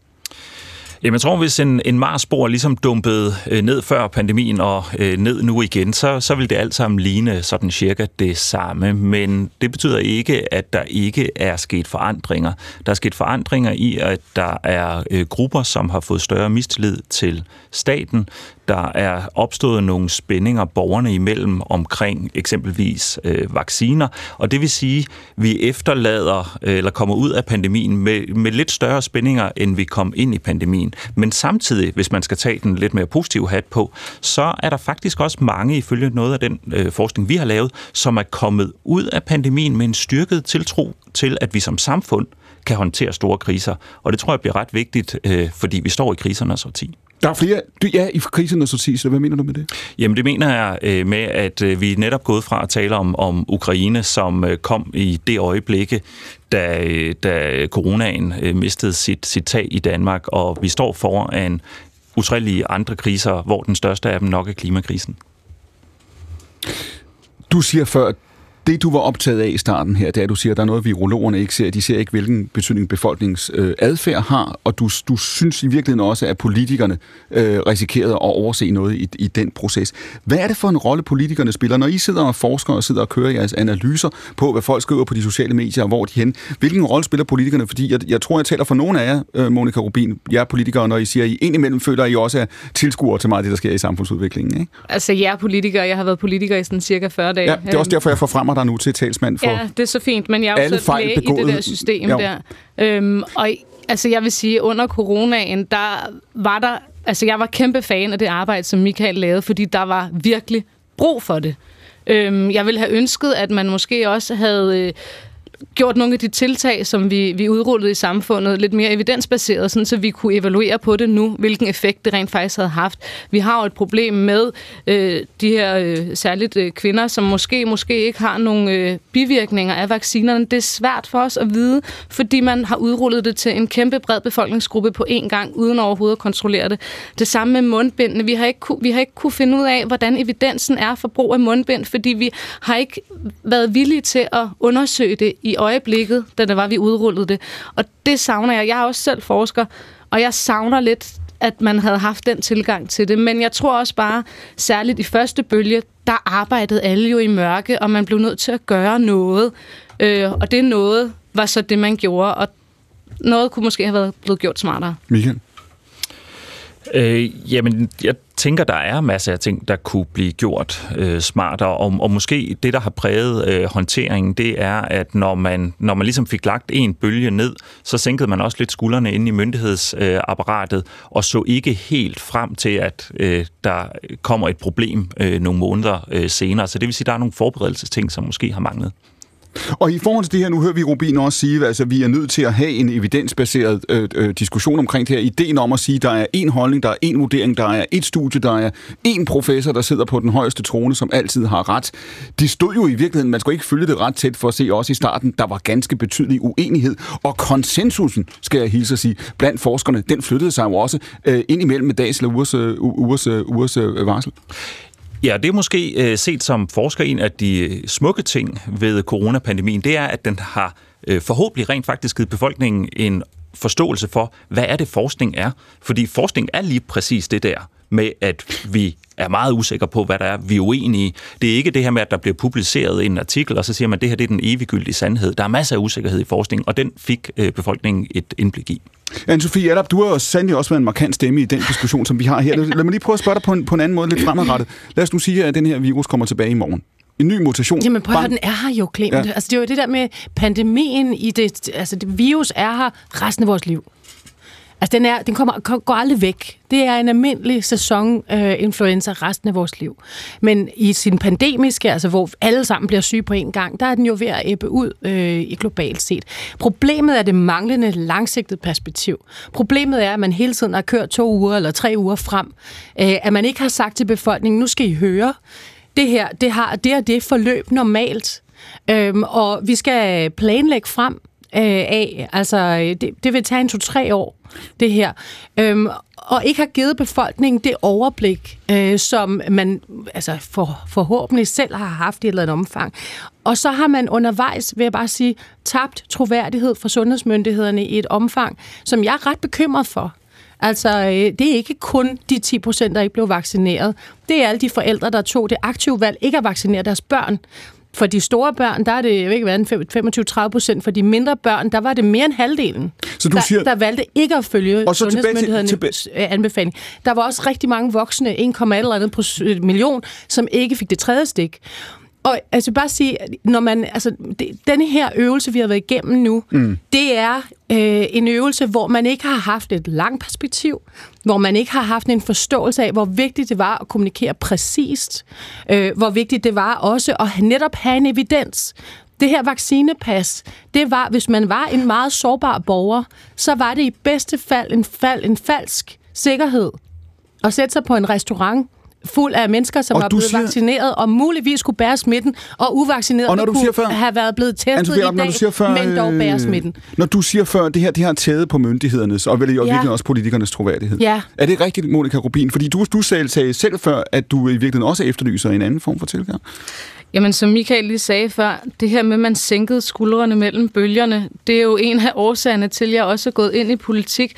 Altså vores skræntende sundhedsvæsen. Første gang, vi mødte hinanden, Clement, det var i 2015, da jeg stod som borger inde i debatten og sagde, prøv at høre, vi bliver simpelthen Du skylder til... mig alt. Det er det, jeg sige. ja, men vi, men vi bliver nødt til at tale omkring også prioritering i vores sundhedsvæsen. Altså, og nu i regeringsgrundlaget står der jo netop, at der skal nedsættes et nationalt øh, tværgående prioriteringsråd. Vi bliver nødt til at anerkende, at det sundhedsvæsen, vi har lige nu, det er ikke godt nok, og det er jo derfor, vi også i regeringen kommer med den her akutplan for sundhedsvæsenet, for at prøve bare en lille smule at stoppe blødningen i vores sundhedsvæsen, dig- og så lave en strukturreform, som som generelt kigger på hele vores sundhedsvæsen og prøver at løfte det fremad. Det har man ikke formået i den tidligere regering. Der tænkte man fra coronabølge til coronabølge, og surprise, det blev vinter, og flere blev syge. Nu er det vinter igen, og flere er syge igen om vinteren. men, men jeg bliver altså nødt til lige hurtigt at skyde ind her. Jeg, jeg synes altså ikke, det er rigtigt. Alle forventede, der kom en bølge til vinteren efterfølgende. Der er meget i forhold til forberedelse, der er også meget i forhold til sundhedsmyndighederne, jeg synes, der er forkert. Men, men det var altså det, var, det, var det som, som ganske mange havde en idé om. ville ske Pandemien blev aflyst tidspunkt. september 21 ja, men vi- på alverdens men, men jeg, ved, jeg, jeg lavede ikke andet end at læse preprints og alt muligt andet, og jeg ved ikke, hvor mange vi var, der sad og havde, en- og det var der også mange i forskningsmiljøerne, der havde øh, en idé om, at vi ville se en opblusing øh, samtidig med, at man normalt i sundhedsvæsenet så respiratoriske sygdomme komme, og det sker oh. altså fra december til januar. Plus, der var altså også en langsigtet plan, men... og den var helt, den var helt banal, at, at dybest set at holde sundhedsvæsenet relativt skadefrit, indtil der kom en vaccine. Og man kan sige, der var men, mange, men- mange fejl, der blev begået lige, undervejs. oh, men det var faktisk her- det, der skete. Dilemmaet her, hvis vi ikke skal genopføre øh, hele coronapandemien her som, øh, som radio øh, øh, Andersen, det der, det der er Rubins argument her, hun sagde det for et øjeblik siden, hun vil sige det igen, hvis jeg giver hende ordet nu, tror jeg, det er, at du siger, Monika, der mangler en prioriteringsdiskussion også fremadrettet, ikke? Jo, og så manglede der også, altså, at man, man anerkendte, at vores sundhedsvæsen har det ikke godt nok. Det er det, vi også Det skal det, gøre noget Okay, ved. Jamen, jeg synes jo rent faktisk også, om- at de gør øh, landet, øh, regeringen og befolkningen øh, og, og eksperterne uret i den forstand, at øh, alle de her forskellige meninger, det er jo udtryk for, at vi bor i et demokrati. Vi har en god, solid, demokratisk øh, diskussion, hvor øh, man kan tage øh, øh, stilling fra ekspert til ekspert, og så selv øh, træffe sin vurdering og, og samlet set og så videre, og regeringen retter ind efter det. Altså hvis vi kontrasterer til, til, den, øh, til, øh, til Rusland, der var man jo relativt hurtigt til at udvikle sin egen vaccine, den mm. Sputnik-vaccine. Problemet var bare, at der var ikke nogen, der stolede på, at øh, den ikke var giftig, eller den, altså, øh, der var ingen, der stolede på, at det regeringen sagde var, var korrekt osv. Så, videre. så der var ingen, der gad at blive vaccineret, så de blev ved med at have de der enorme høje tabstal, som man så øh, fuskede med, øh, eller øh, folk, som døde af sygdom, øh, som så ikke blev registreret nogen steder. Øh, altså, til, til, der kan man jo bare se kontrasten til et, et demokratisk vesteuropæisk øh, land, den er jo øh, den er meget markant. Og lad mig lige, Michael Bang-Petersen, spille den over til dig, fordi det er jo også det, du siger. Det er jo også det, du siger, at når vi også i Danmark også, vi havde en befolkning, der accepterede det her, ikke forsamlingsforbud på fem mennesker, som du siger på et tidspunkt, ikke? Altså, så siger du det er også, fordi vi har tillid til politikerne. Og du siger jo i virkeligheden, når vi ser frem, blandt andet mod klimaspørgsmålet, så er der en parallel her. Du taler før om krisernes årti. Det vi så her, den opgave, der var foran politikere og myndigheder, den kommer til at, at, at minde om noget, vi kommer til at se om et øjeblik igen. Hvorfor? Jamen det er fordi, det vi skulle gøre under coronapandemien, det var at ændre vores adfærd på helt sådan private ting, såsom hvem vi så. Det vi skal gøre i forhold til klimaet er at ændre vores adfærd i forhold til helt private ting, nemlig hvad er det, vi forbruger.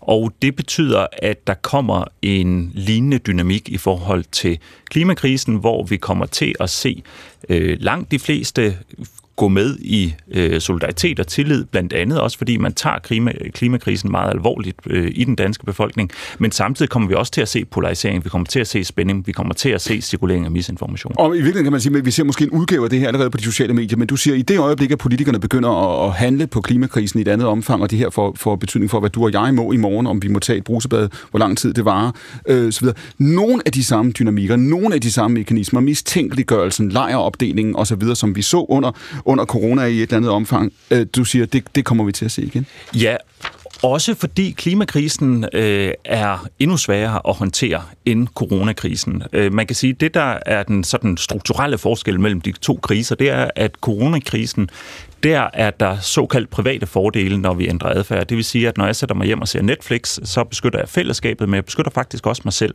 Men når jeg ændrer adfærd i forhold til klimaet, så beskytter jeg fællesskabet, men jeg beskytter ikke mig selv. Jeg får ikke en koldere sommer øh, helt personligt af at genbruge lidt mere. Og det betyder, at det er langt sværere at få adfærdsændringerne på plads i forhold til klimakrisen. Og det betyder, at politikerne de skal udvise langt mere lederskab, og dermed bliver det en langt mere springfarlig krise. Lederskab, siger du. Og nu er der her en af de sløjfer, vi kan binde i dag. Der er noget her i det her. Vi hørte Monika Rubin før øh, pausen, der siger, ja, det er en inddragende regering. Det er en regering, der ønsker at formidle bredt øh, samarbejde, men det er også en regering, der skal handle. Det var det, du sagde, øh, Rubin. Ikke? Og nu hører vi Michael, nu siger det her med, at man skal udvise lederskab. Der, der er et eller andet åbenlyst paradoks her for politik i den tid, vi lever i nu. På den ene side, så skal politikere gå foran, udvise lederskab. De skal være klar til at træffe hårde beslutninger. Det kunne være at afskaffe øh, stor bededag, ikke? Øh, og tage konsekvensen og så stormen igennem. Og, og samtidig skal det også foregå på en demokratisk og en gennems, gennemsigtig måde, Michael. Det er ikke nogen helt let opgave. Nej, og det øh, kan man sige, det er nok øh, det 21. århundredes øh, centrale dilemma i forhold til demokratiet, det er, at vi har en acceleration af de problemer, vi skal håndtere, og samtidig så er demokrati en meget, meget langsomlig proces. Så hvordan er det, vi rent faktisk opnår en legitim måde? Syv dages høringsfrist for eksempel, ikke? Monika, Præcis. kunne det være, ikke? Mm. Mm, ja. Så hvordan finder vi ud af en legitim måde at, at træffe samfundsmæssige beslutninger på i det her meget, meget hastigt forandrende krisebillede? Ser du det for dig, Mikkel Andersen? Ser du klimaspørgsmålet, øh, skal vi sige, rykke på den her måde i de kommende år, hvor vi kommer til at se lejreopdeling, mistænkeliggørelse, øh, som minder om noget af det, vi så for et par år siden? Jeg, jeg tror, og der tror jeg, øh, Michael har fat i det helt rigtigt, det er, at, at begge dele kan man udlægge som sådan kollektive handlingsproblemer i forskellige grad, men måden, man reagerer på dem, er, er ret forskellig, fordi, fordi konsekvenserne for dem, man, altså, der, der umiddelbart bliver påvirket, er langt mere diffuse i forhold til klimaspørgsmålet. Så den, den tror jeg er svær, og også fordi man kan sige, at lige nu er vi stadigvæk i Danmark i den situation, at omkostningerne for, for den planlagte grønne omstilling er altså ikke i særlig høj, ud, altså i særlig høj grad blevet udmyndtet.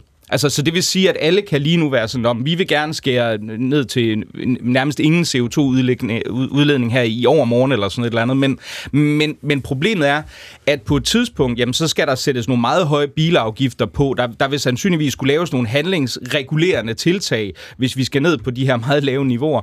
Øh, øh, kød, der skal beskattes øh, eller afgiftsbelægges langt dyrere, og en masse andre ting, der vil kunne skabe nogle spændinger i samfundet, som jeg tror vil kunne blive langt større, end tilfældet er, altså, eller hvad vi har set i forhold til klimaspørgsmålet hidtil. Ikke? Altså, vi skal huske, hmm. da, da, vi så de gule veste i Frankrig, altså, det var faktisk en forhøjelse af benzinprisen, der, der var med til at udlede, ud, til at iværksætte det. Og de ting, der, der tror jeg altså, vi kan komme til at se et, et markant højere konfliktniveau, også i Danmark, end hvad vi egentlig også så under coronakrisen. Fordi det er klart, der er nogen, der har fået mindre tillid, men generelt tror jeg, at de fleste var sådan, det gik jo som det lidt som det skulle. Der blev begået nogle fejl så det, osv., men overordnet. Så det korte svar er ja. Altså den polarisering, ja.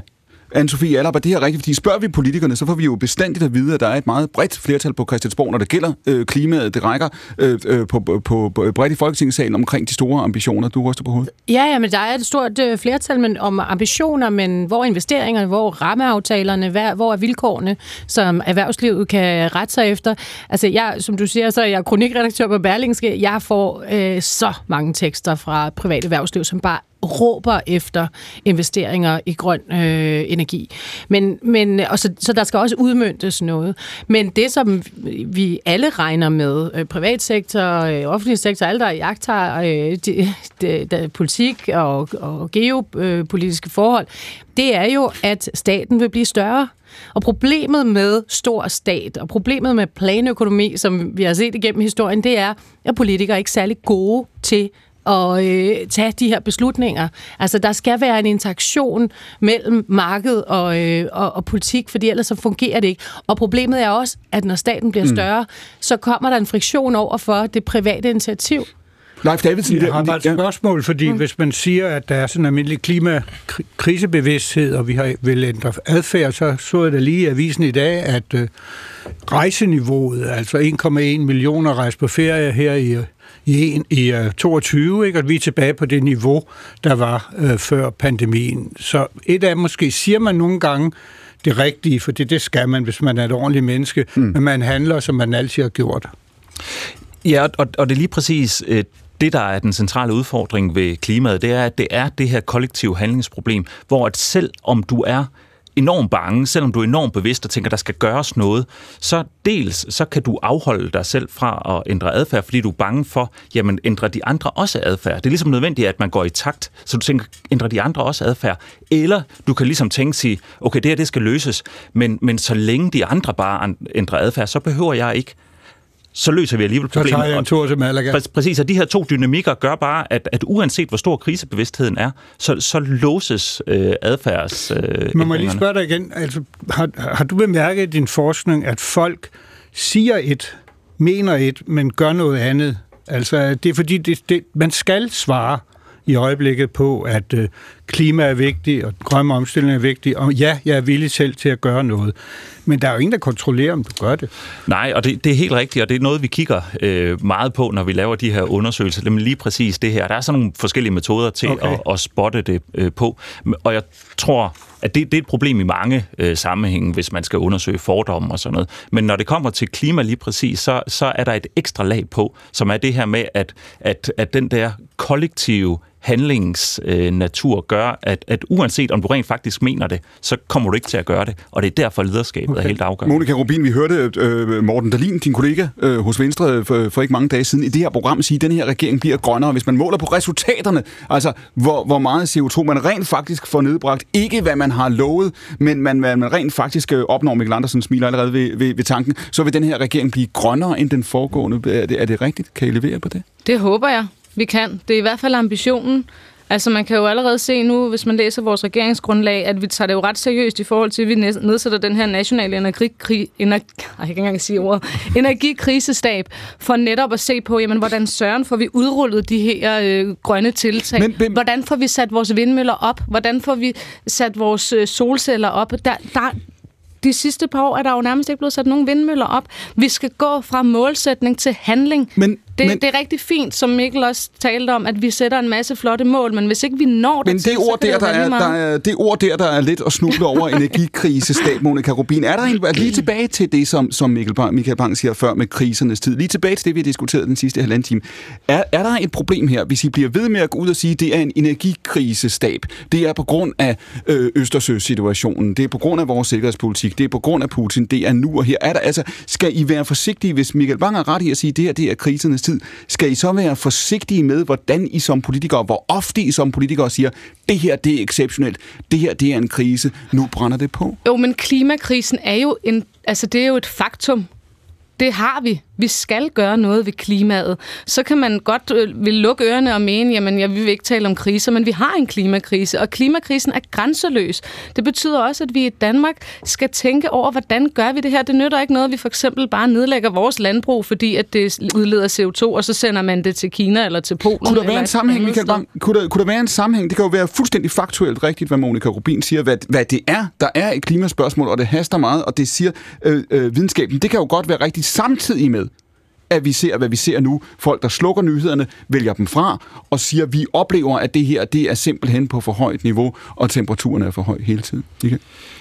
Det kan da godt. Øh, Der er øh, forskning, der viser, at, at det er i høj grad de negative nyheder, som, som folk har sådan et ambivalent forhold til, at på den ene side kan de ikke lade være at kigge på dem, men på den anden side har de egentlig ikke lyst til det, og det kan gøre, at man slukker øh, helt.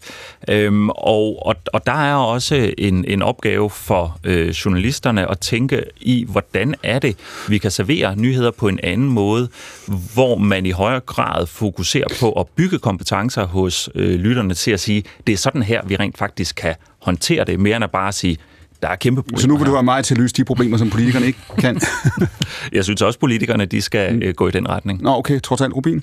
Jamen lige præcis det der, det prøver vi jo netop at i talsætte i Moderaterne i det politiske mødested, hvor vi jo har de her webinarer, der varer halvanden times tid. Mm. Nu, starter, nu har vi haft lidt øh, lavvand, fordi der har været valg og alt muligt, men nu starter vi det op igen, hvor vi simpelthen kommer til at have ha- webinarer på halvanden time, hvor vi går i dybden med et emne, fordi folk vil faktisk gerne. Men nu er vi tilbage, og Alap her, bare en, en kort sløjfe på det her, fordi nu skal vi tilbage til at tale sikkerhedspolitik, øh, øh, transatlantisk Europa og USA om, om et øjeblik. Det var jo dybest set det spørgsmål, vi startede med for halvanden time siden også, at sige, mm. hvor er befolkningen hen i det her? Tror du, at der er en betydelig del af befolkningen, som om et øjeblik siger, vi, vi kan ikke køre på det her niveau, vi kan ikke køre med så mange presserende kriser, vi kan ikke hele tiden bringe særlige ofre? Jeg tror, der er en risiko for, at folk de kobler fra øh, og bare lever deres liv. Og det synes jeg også, at man ser. Altså, det er en udvikling, der har været undervejs i mange år. Øh, for, jeg tror, knap et år 10 siden, der var det sådan, at det kun var en tredjedel, der egentlig fulgte politik. Jeg ved, Mm. hvor mange det er nu. Altså, øh, men, men altså, at den her krise, man bliver døv for, øh, for, for den store retorik. Nu sagde med Mikkel Andersen her i time 1, at den regering, vi har nu, det er et eksperiment. Det vil slå fejl, Mikkel. Du siger, det er kun et spørgsmål om tid før det. Nej, det vil være mit bud. Altså, det, det vil det være på baggrund af, af de erfaringer, som vi har øh, med, med den type regeringer tidligere, og så, så også den start, som de har fået, og så også det, jeg vil betragte som øh, det, det relativt uambitiøse. Ligger der så også i det, Mikkel Andersen, hvis det, hvis det er rigtigt, hvis din analyse her, eller din spot om holder stik, hvis det viser sig at være tilfældet, så får vi ikke det, som regeringen øh, lover os, nemlig altså fred og fordragelighed og, og konsensus og pragmatisk fornuftig politik på midten, der kan fagne os alle sammen, så får vi turbulens og mere af den. Formodentlig. Altså, altså jeg, jeg tror jo, og det har man jo også set i en række europæiske lande, hvor du har forsøgt med tilsvarende øh, reg- regeringer hen over mm. midten, jamen altså, der, der vil man jo så føle for en stor dels vedkommende, at den her sådan teknokratiske midterkonsensus, altså jeg har jo skrevet om, at det her det er jo nærmest sådan Bjarne Korydons spøgelse, der er vendt tilbage til, han er jo så heldigvis ikke, ikke afgået ved døden, den gode børsen-redaktør, men ja. i hvert fald hans politiske spøgelse, der måske ligesom øh, manifesterer Siger du, sig at Bjørn, hvis, der, hvis der er en, der kan spøge øh, på trods af, at han er spillet levende, så er det Bjørn Korydon? så er det Bjørn Korydon. Det, det tror jeg også, han vil tage som en kompliment. Så, så, altså, så, så, så ser man jo, at du, du har store grupper i samfundet, der føler, at de, bliver, de er dem, der bliver udgrænset som værende de her ekstreme mm. typer, som ligesom ikke skal, skal inkluderes i det politiske fællesskab, fordi man inde på midten har fundet ud af, hvad det er, nødvendighedens politik tilsiger. Og hvor godt det går, det vil jeg nok stille mig skeptisk over for øh, øh, i lyset af, hvordan det både er gået i Danmark, og hvordan det er gået rundt omkring i Europa. Og lige præcis det spørgsmål, det skal vi diskutere nu. Klokken er 15.33. Det her det er jo altså akkurat på P1. Det er en søndagsavis. Den varer to timer. Den handler om alt det, der forandrer sig, og alt det, der forbliver det samme. I november der bekendtgjorde Donald Trump, ganske apropos det, vi lige diskuterede nu, og det, vi skal tale om om lidt, at han stiller op til præsidentvalget, det næste amerikanske præsidentvalg, der jo finder sted, hvis nogen skulle have tabt overblikket allerede i november næste år, fordi det er der, vi er nu. Og i den her uge, der offentliggjorde Trump så i en ny video en af sine politiske prioriteter. Det er et emne, han har talt om før varmt, nemlig at USA skal have et missilskjold modelleret på det, som Israel har, det såkaldte Iron Dome. Og det er nødvendigt, siger altså Donald Trump nu, på grund af risikoen for en alt ødelæggende 3. verdenskrig. World War III would be a catastrophe unlike any other. This would make World War I and World War II like very small battles. Just as Israel is now protected by the Iron Dome, a dream once thought impossible, America must have an impenetrable dome to protect our people. Sådan lyder det altså fra Donald Trump. Og det er ikke bare i USA, at man diskuterer krig og fred. Det samme gør man jo altså i Europa. Det har vi været inde på i time 1. Og et af de lande, hvor det her også er på dagsordenen, naturligvis er Italien. Det er aktualiseret, fordi man jo i efteråret ikke alene havde valgt, man fik også en ny regering, en historisk regering. Det er regering nummer 68 i den nuværende italienske republik, og det er jo premierminister nummer 31, den første kvinde på posten, som er Giorgia Meloni. I de kommende dage, der er det 100 dage siden, at hun kom til i spidsen for en koalitionsregering, der jo altså tæller blandt andet også Liga Nord, og Forza Italia, som jo altså er Berlusconis parti. Mange i jævnført det, som Mikkel sagde før, både i og ude for Italien, så valget i efteråret som et markant skridt til højre. Men ved sin tiltrædelse, der lød Meloni ret imødekommende over for det EU, som hun ellers har kritiseret, og hun faststod så i øvrigt, at tiden for den italienske økonomi er måske den vanskeligste siden 1945, og det siger trods alt ikke så lidt. Eva Ravnbøl, kan du høre mig? Det kan jeg. Nu er det godt, du er med os fra Rom. Du er altså TV2's korrespondent, forfatter og, og journalist. Lad os lige tage fat i Meloni her. Nu hørte vi Mikkel Andersen diskutere det før også. Har hun ligesom fra starten, fra det øjeblik, hun fik premierministerposten, haft et, skal vi sige, bevidst ønske om at vise verden, at hun er både moderat og pragmatisk? Uh, det er jo det helt store spørgsmål. Øh, hvor, hvor bevidst var det lige fra starten, øh, og hvordan udviklede det sig? Under alle omstændigheder kan man nu, i hvert fald nu her, hvor der er gået 100 dage, sige, at det har været hendes stil overvejende. Og, øh, og det var nok øh, på baggrund af det en overdrivelse, at der blev øh, råbt så meget alarme rosso, altså der blev... Øh, alarmeret øh, meget rundt, øh, i ikke mindst i udlandet øh, blev der slået alarm over denne her mulige øh, nyfascistiske magtovertagelse og den slags ting, man kunne læse. Øh, så hun har været øh, ganske mm, pragmatisk og har egentlig øh, langt stykke hen ad vejen fulgt øh, sin forgænger Mario Draghis øh, linje. Og det var vel ikke det, hun sagde i, i, i valgkampen. Hvis jeg spørger dig, hvad har været det mest overraskende ved hendes første 100 dage? Hvad svarer så?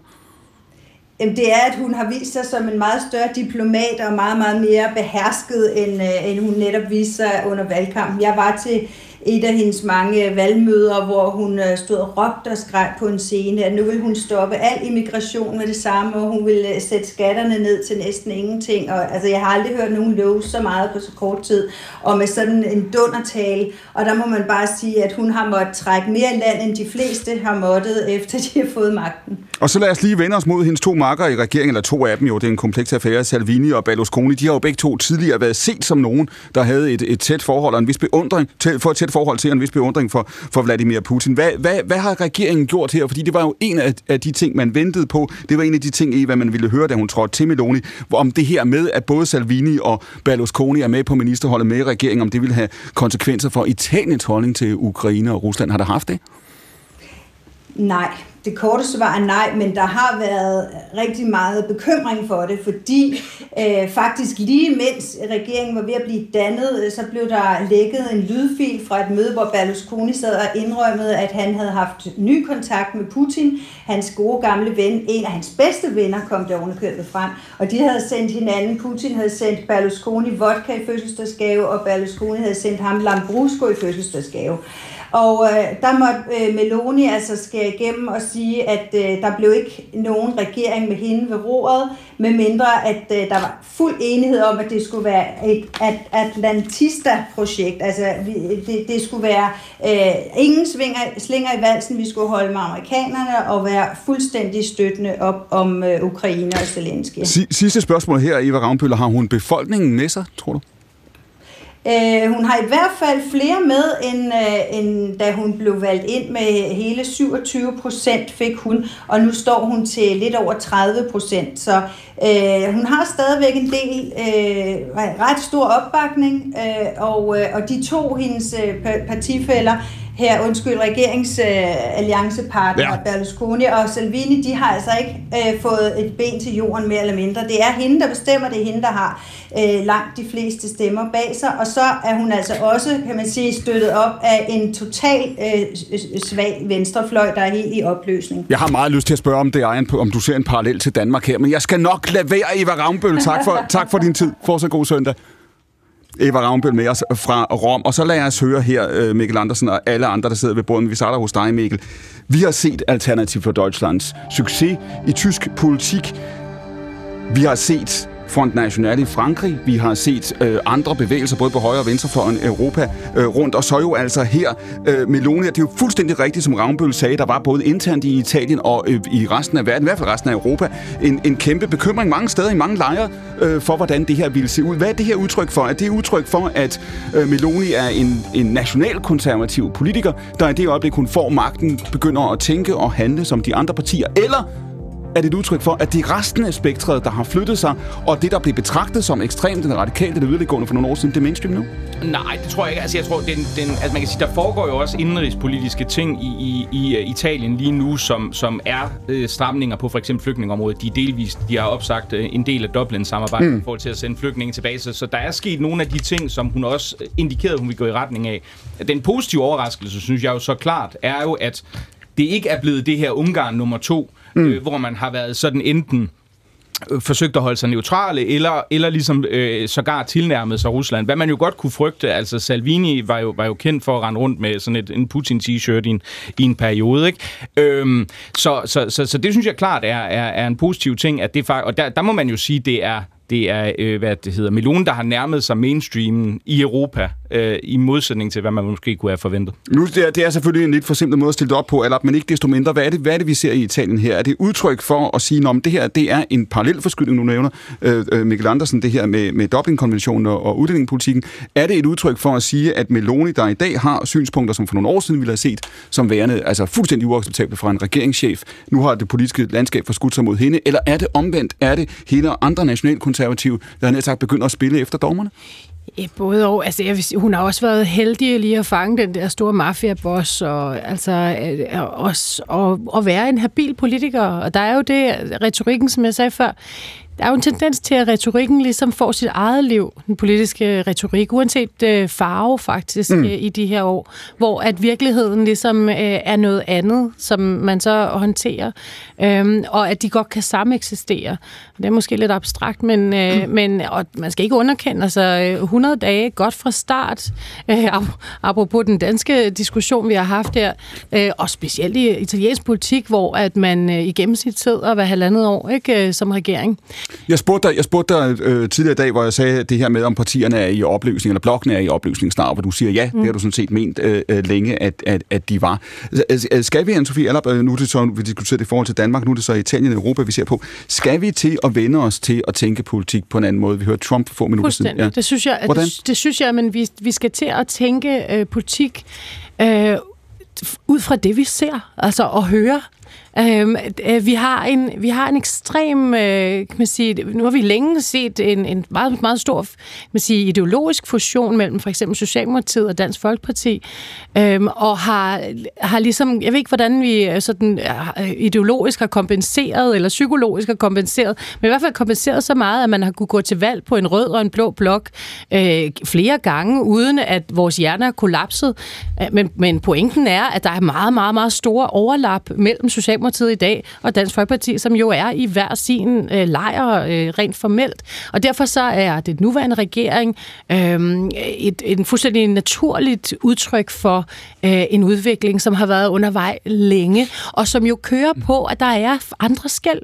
Skældet for eksempel, Men, hvor stor skal staten være? Hvor meget skal den bestemme? Skal den bestemme, om du skal trykke mig i hånden? Skal den bestemme, hvad jeg skal have på hovedet? Men det er jo interessant. Skal den bestemme, hvordan så jeg skal du siger, agere? Så du siger to ting her, Allerbæk. Du siger mm. både, at den, den regering, vi har nu, SV, SVM-regering, det er virkelig en naturlig konsekvens af det her. Du taler om en ideologisk fusion mellem, mellem S og, og, og, og DF. Samtidig sagde du i time 1, at der også sker en radikalisering af den politiske midte. Altså argumentet, som vi hører... Jeg vil sige, at populisme fylder meget i alle dele af det politiske Så, så er, det en, er det midterpolitik med populistiske midler? Jamen, jeg ved ikke, hvad midt Altså, jeg vil sige, helt generelt synes jeg, at vi har, at vi har mistet lidt blikket for, hvor vigtig stabilitet er i de her år. Øh, sådan bredt set politisk. Og det betyder jo ikke, at man ikke stadigvæk kan finde ud af at, at, at høre, have et land kørende og øh, åbne hospitaler osv. Men, men man i den politiske ledelse har nogle andre værdier i dag. Det er vigtigere at have magten, end det er at sikre den der stabilitet, for eksempel. Altså dyderne politisk. Er det rigtigt, det man siger? Giver det overhovedet mening? Øh, den dyd, den er ikke helt så skarp, som den var for et par og generationer siden. Ser du stor bededag forløbet som udtryk for det? Øh, det ved jeg ikke. Altså, jeg, jeg, ser, jeg ser, som Mikkel siger, jeg ser, ser det som udtryk for dårlig politisk håndværk først og fremmest, og dårlig kommunikation.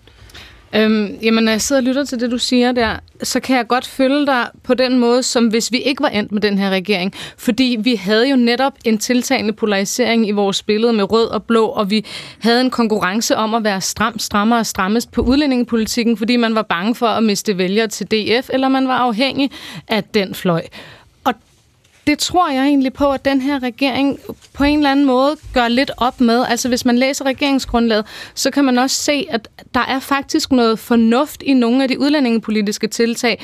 Øh, vi har i Moderaterne talt meget om det her med at luge tislerne ud, blandt andet med de her syriske kvinder, eller syriske piger, der sidder i udrejsecentre, som jo har en uddannelse, de kan bidrage med. Og også nu, vi hørte i nyhederne her, inden vi gik i gang kl. 14 med, at regeringen vil halvere beløbet mm. for familiesammenføring.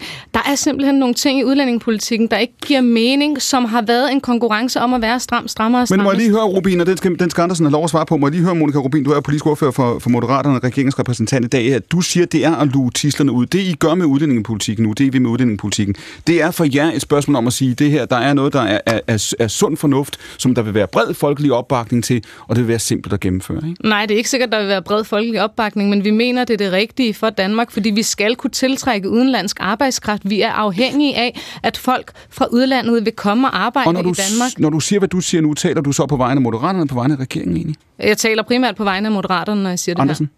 Jamen, altså, jeg synes jo, der er noget symptomatisk over det her med det her begreb med for eksempel tisler, eller, eller man skal ligesom, som der også er blevet meget populært at sige, man skal have en udlændingepolitik, der ligesom er, ikke er skør, eller sådan et eller andet. Ikke? Fordi der er jo sådan en slags elitær monopolisering af, hvad der ligesom er den ansvarlige og fornuftige politik, der måske er meget symptomatisk for sådan en midterregering her. Fordi for mig at se, så er det jo sådan helt åbenlyst.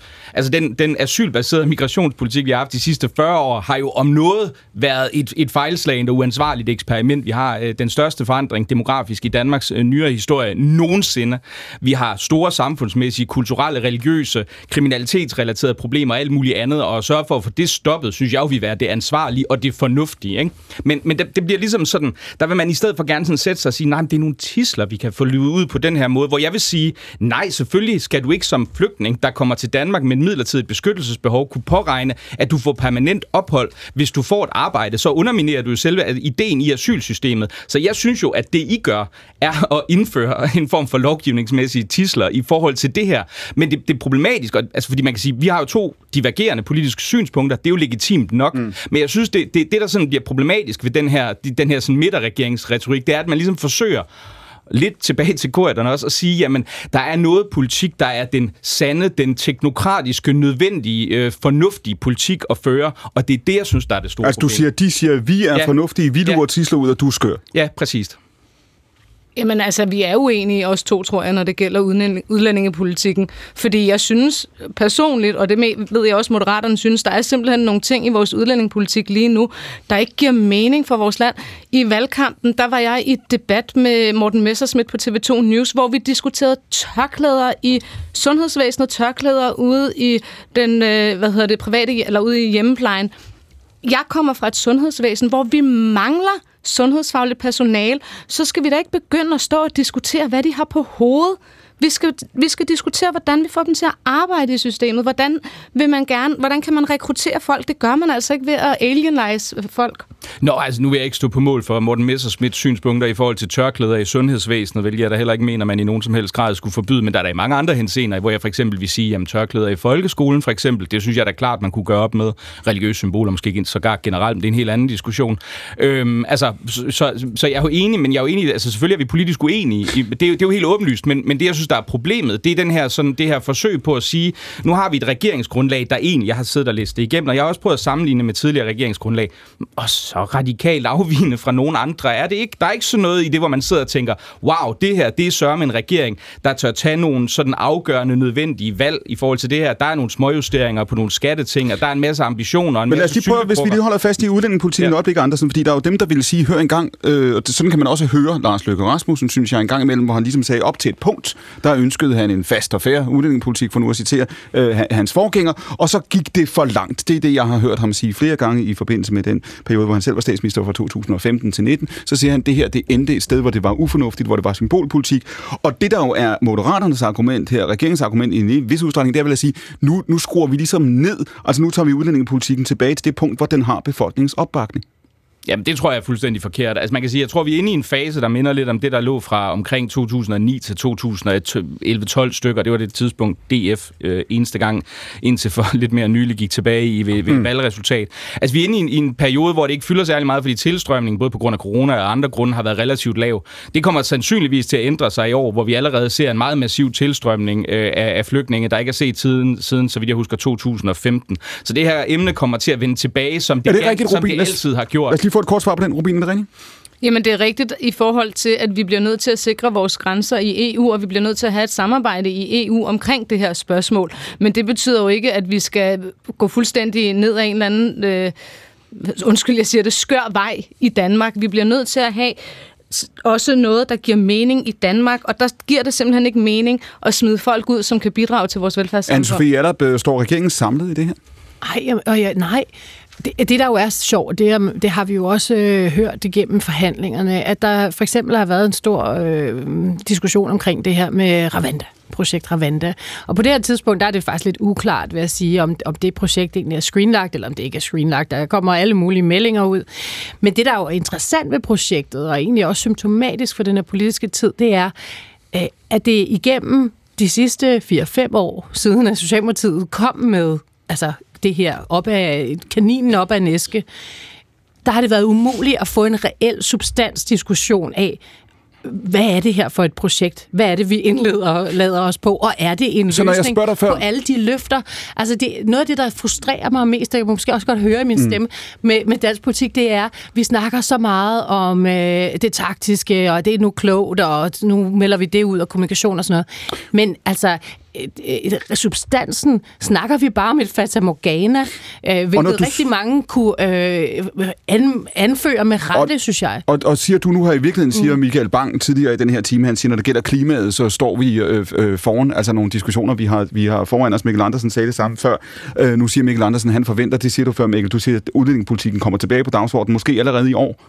Ja, det vil, altså det, det vil da i hvert fald være, hvis, hvis, hvis de tendenser, som vi ser i forhold til forretningen til indstrømningen, de, de fortsætter, så og ja, der, så der siger du, er der bare helt kort her, ja. der siger du, ser, du, altså, du ser ikke en regering, der står samlet på det her? Nej, i hvert fald, jeg ser store friktionspunkter, men også friktionspunkter i forhold til at lade os, lad os tale om tingene, der foregår Alright. ude i virkeligheden. Rubin? Vi er jo samlet om, at der skal være en fælles europæisk løsning på det her øh, problem. Altså, det, vi, det, der sker lige nu, er jo, at folk, børn, drukner i gummibåde hen over øh, Middelhavet det skal vi jo gøre noget ved. Og hvis vi kan gøre noget ved det, ved at prøve at, at have en eller anden form for ydre kontrol, eller have noget asylpolitik... Med det er. Hvad siger du? Det er spændende. Altså, en, en lejr i Ravanda er, vil aldrig nogensinde være en løsning. Det vil være en invitation til andre menneskesmuglere, som står i Ravanda for at fragte folk andre steder hen. Lige, det er jo, lige... altså, problemet er, at, at det, der bliver præsenteret som den forkromede løsning, bare ikke øh, kan måle sig med virkeligheden og holder vand, når man prøver den mod virkeligheden.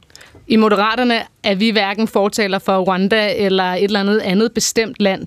For os der handler det om, at man får lavet en eller anden form for fælles europæisk løsning, at man er flere lande i Europa, der går sammen om at løse migrationskrisen, som kommer. Den kommer også på baggrund af klimakrisen, som vi har, fordi klimaforandringer får folk til at flytte sig, så klimakrisen bliver også en flygtningekrise, og klimakrisen bliver også en sundhedskrise. Og det er derfor, vi bliver nødt til at have et større nationalt samarbejde, eller internationalt samarbejde omkring de her øh, dagsordner. Nu, nu er det en ting er at, efterspørge internationalt samarbejde eller en EU-løsning, Rubin. Står I samlet i det øjeblik, vi skal finde ud af, hvordan skal det her fungere? Hvordan skal det fungere over Middelhavet? Hvordan skal sådan nogle modtagecentre, eller hvad vi vil kalde dem, se ud? Står I så sammen i Moderaterne, Venstre og Socialdemokratiet? Det tror jeg sagtens, vi kan finde en fælles løsning for. Det siger Monika Rubin, og vi er gået ind i de sidste 10 minutter af denne søndags Akkurat. Leif Davidsen. Ja. Jeg kan huske tilbage to timer faktisk til starten af programmet, hvor du sagde, at der er ting ved den tid, vi lever i nu, der minder om optakten til Første Verdenskrig. Og en af de forestillinger, man gjorde sig øh, live tilbage, nu siger jeg ser ikke på dig, fordi du kan huske det, det billede, det er trods alt ikke, men en af de forestillinger, man gjorde sig i sidste del af, af 1800-tallet og første del af det her århundrede, det var jo at sige, vi er blevet globaliseret, vi rejser, vi handler med hinanden, vi, vi, øh, vi hele verden hænger sammen, og vi kommer aldrig tilbage til nationalstater eller imperier, der, der kæmper mod hinanden. Begår vi den samme fejl nu og tro, at det er sådan, det er for så kun at blive modbevist om et øjeblik? Ja, det er jo et stort spørgsmål, men jeg tror, du har fat i noget af det rigtige. Vi har, det har, vi har også været inde på det tidligere, det er nemlig, at det var lang tid, kan det Europa, vi kender, og det samarbejde, vi har i Europa, hvor længe kan det holde, og hvor længe kan vores solidaritet med Ukraine holde? Jeg tror, der var mange, der før Brexit mente, at øh, EU stod på klippegrund. Ja. Men det viste sig jo at være en læret grund i stedet for, at britterne forsvandt. Og derfor, jeg, jeg, altså grundlæggende har jeg den holdning, at det mennesker har skabt, kan mennesker omskabe igen. Og det vi ser nu her, det er jo, jeg er helt sikker på, at, at kan man jo se, at Putin prøver på alle mulige måder at splitte os kan han skabe en, en opposition, et splid i den vestlige verden, og især mellem USA og med Europa, men også internt i Europa, så vil det jo i høj grad være, en, være godt for ham på slag. Så du siger, at Brexit er dybest set et eksempel på, måske et af flere i de her år, på ja. at sige, at vi kan, vi kan tro, at verden ser ud på en bestemt måde med institutioner ja. og stabilitet? Altså, vi har jo vendt os til indtil krigen sidste år, at der, der tror jeg, mange af os havde lullet os selv i, i, i søvn med, at nu havde vi faktisk en meget, meget stabil verden, at Rusland Rusland var en del af os. Altså blev det værre og værre, som tiden gik, men alligevel vi handlede med dem, som Merkel gjorde opmærksom på, og derfor skal vi nok holde dem på en eller anden måde ind i folden. Alvor tror jeg overbevist om, før Brexit, at EU var en meget, meget solid magt. Der var en stabiliserende faktor, som holdt freden i Europa. Og alt det har vi nu set sådan blive langsomt eroderet, erodere, så jeg kan godt være lidt nervøs for, at hvis jeg må trække tilbage til Første Verdenskrig, her i København i 1910, der havde man den anden internationales 8. kongres. Det kan godt være, det lyder meget kedeligt. Med Lenin og Trotsky og alle de andre, de var her. Og da man var færdig med den kongres, der blev holdt i et i København, øh, med Stavning som formand for hele chancen, så nåede man frem til en resolution, at det her betød, at der vil aldrig nogensinde igen blive krig mellem magterne, mm. fordi arbejderne ville ikke længere tage et gevær op og skyde hinanden. Nu var man ikke fransk arbejder, tysk arbejder, man var internationalist. Det tog jo fire år efter, havde vi krigen. Ikke? Og derfor vi tror ligesom her på, at fornuften og rationaliteten, den hersker i hele verden, og det gør den ikke. Der er virkelig mange jeg kan se mange øh, skyer i horisonten. Der er Ukraine, og så er der Kina og Taiwan, som vi slet ikke har snakket om endnu, som jo også er en tækkende bombe, og så er der Trump, hvis han bliver genvalgt. Nu markerer I alle sammen kort svar her. Lad os lige gå over til Jørgen først. Du markerer, Jørgen. Ser du den samme, har du den samme fornemmelse af, af Leif Davidsen, at der dybest set er, er, er stormvejr på? Der er, i hvert fald øh, potentiale for, for det i den forstand, at øh, de her våbenleverancer, som vi med øh, stigende øh, aktivitet sender til, eller leverer til Ukraine. Øh, det, der, vi ser jo ikke selv som værende part i, i øh, den her konflikt. Vi ser det som, at vi leverer penge og mm. øh, humanitær hjælp og, og våben til Ukraine, og så kæmper de. Men altså, hvis man kigger på den russiske debat og den, øh, den forståelse, der er i, i Moskva, så er det jo en proxykrig, altså så er det en stedfortræderkrig øh, mellem Rusland og Vesten, øh, hvor øh, de mener, at vi bruger Ukraine til, som, som dem, der ligesom er, er kanonføde for, for, for den her konflikt mellem øh, Rusland og Vesten. Og det der, det, der er problematiske her, det er jo, at, at vi kan komme til at lave ting, som, øh, som vi ikke selv anser som værende truende specielt truende, men, øh, men som i, i Moskva ses øh, som værende noget, der simpelthen er eksistentielt truende, og så er de, de er mod dem, og det, så er de nødt til at gøre noget ved det. Og så er vi tilbage i virkeligheden til det, altså det er, så, så er det et spil igen tilbage til og første verdenskrig. Og hvis der så kamp samtidig sker et uheld, et missil, der rører forkert, øh, øh, hvis der er nogle hotheads øh, i, i en eller anden øh, regering, som, øh, som er hurtig til at reagere på det her, og, og at så kan det relativt nemt... Det er, det er ærkehertugens mor der. Lad os lige høre Michael Bang her. Nu, nu siger du før, i Danmark har det, det er jo det, du siger, at din forskning viser, at vi har høj tillid til politikerne. Vi kan finde ud af at tale til hinanden på en måde, der gør, at vi kan træffe øh, rationelle beslutninger. Deler du den frygt, som, som Leif Davidsen giver udtryk? Ja, det gør der i allerhøjeste grad, fordi der er nogle dynamikker på kollektivt plan, som ikke nødvendigvis ligesom kan reduceres til individuel øh, rationalitet. Det er jo det, der er problemet, og det er jo det, vi også lærte fra Første Verdenskrig, at den udbrød på trods af, at der ikke rigtig var nogen, der ønskede den. Så er, du, er vi klogere hver for sig, end vi er sammen? Jamen i forhold til nogle øh, situationer er vi, i forhold til andre situationer er vi ikke, men lige præcis når det kommer til, til konflikt, så ved vi, at der kan opstå nogle logikker, der, der spænder ud af kontrol. Monika Rubin, det er et interessant tidspunkt at vælge en politisk karriere på. Ja, det er det, men bare lige for at afslutte på alt det her, det er jo vigtigt, at vi har et stærkt forsvar, og det ser vi også på den debat, der har været i den sidste uges tid. Vi er jo direkte begyndt at tale om, at vi skal have kvinder ind i forsvaret, fordi vi kommer til at få flere, brug for flere mennesker i forsvaret på et tidspunkt, formentlig, desværre. Så vi skal vende os til, at det er en farligere verden, end vi troede for et år siden? Der er i hvert fald krig i Europa, og det skal vi tage seriøst. Det siger Monika Rubin. Hun sad i studiet ved siden af Michael Bang-Petersen, Jørgen Stavn. Vi havde Eva Ravnbøl med os fra Rom. Og dagens panel var Mikkel Andersen, Anne-Sophie Adap og Leif Davidsen. Redaktør på programmet er Louise Rømer. Producer i dag var Svada Sifusardottir. Musikken til programmet er komponeret af Jesper Ranum, og mit navn er Clement Kærsgaard. Vi er gået ind i de sidste 20 sekunder af akkurat. Det er P1's nye søndagsavis, som du kan fange hver søndag fra 14 til 16, sendt direkte her fra Nyhedshuset i DR-byen. Husk, at du kan sende os spørgsmål, forslag til emner og gæster, naturligvis på adressen klemensnabelag.dr.dk. Vi høres ved på søndag og ses naturligvis på torsdag på DR2, men nu er klokken 4, og der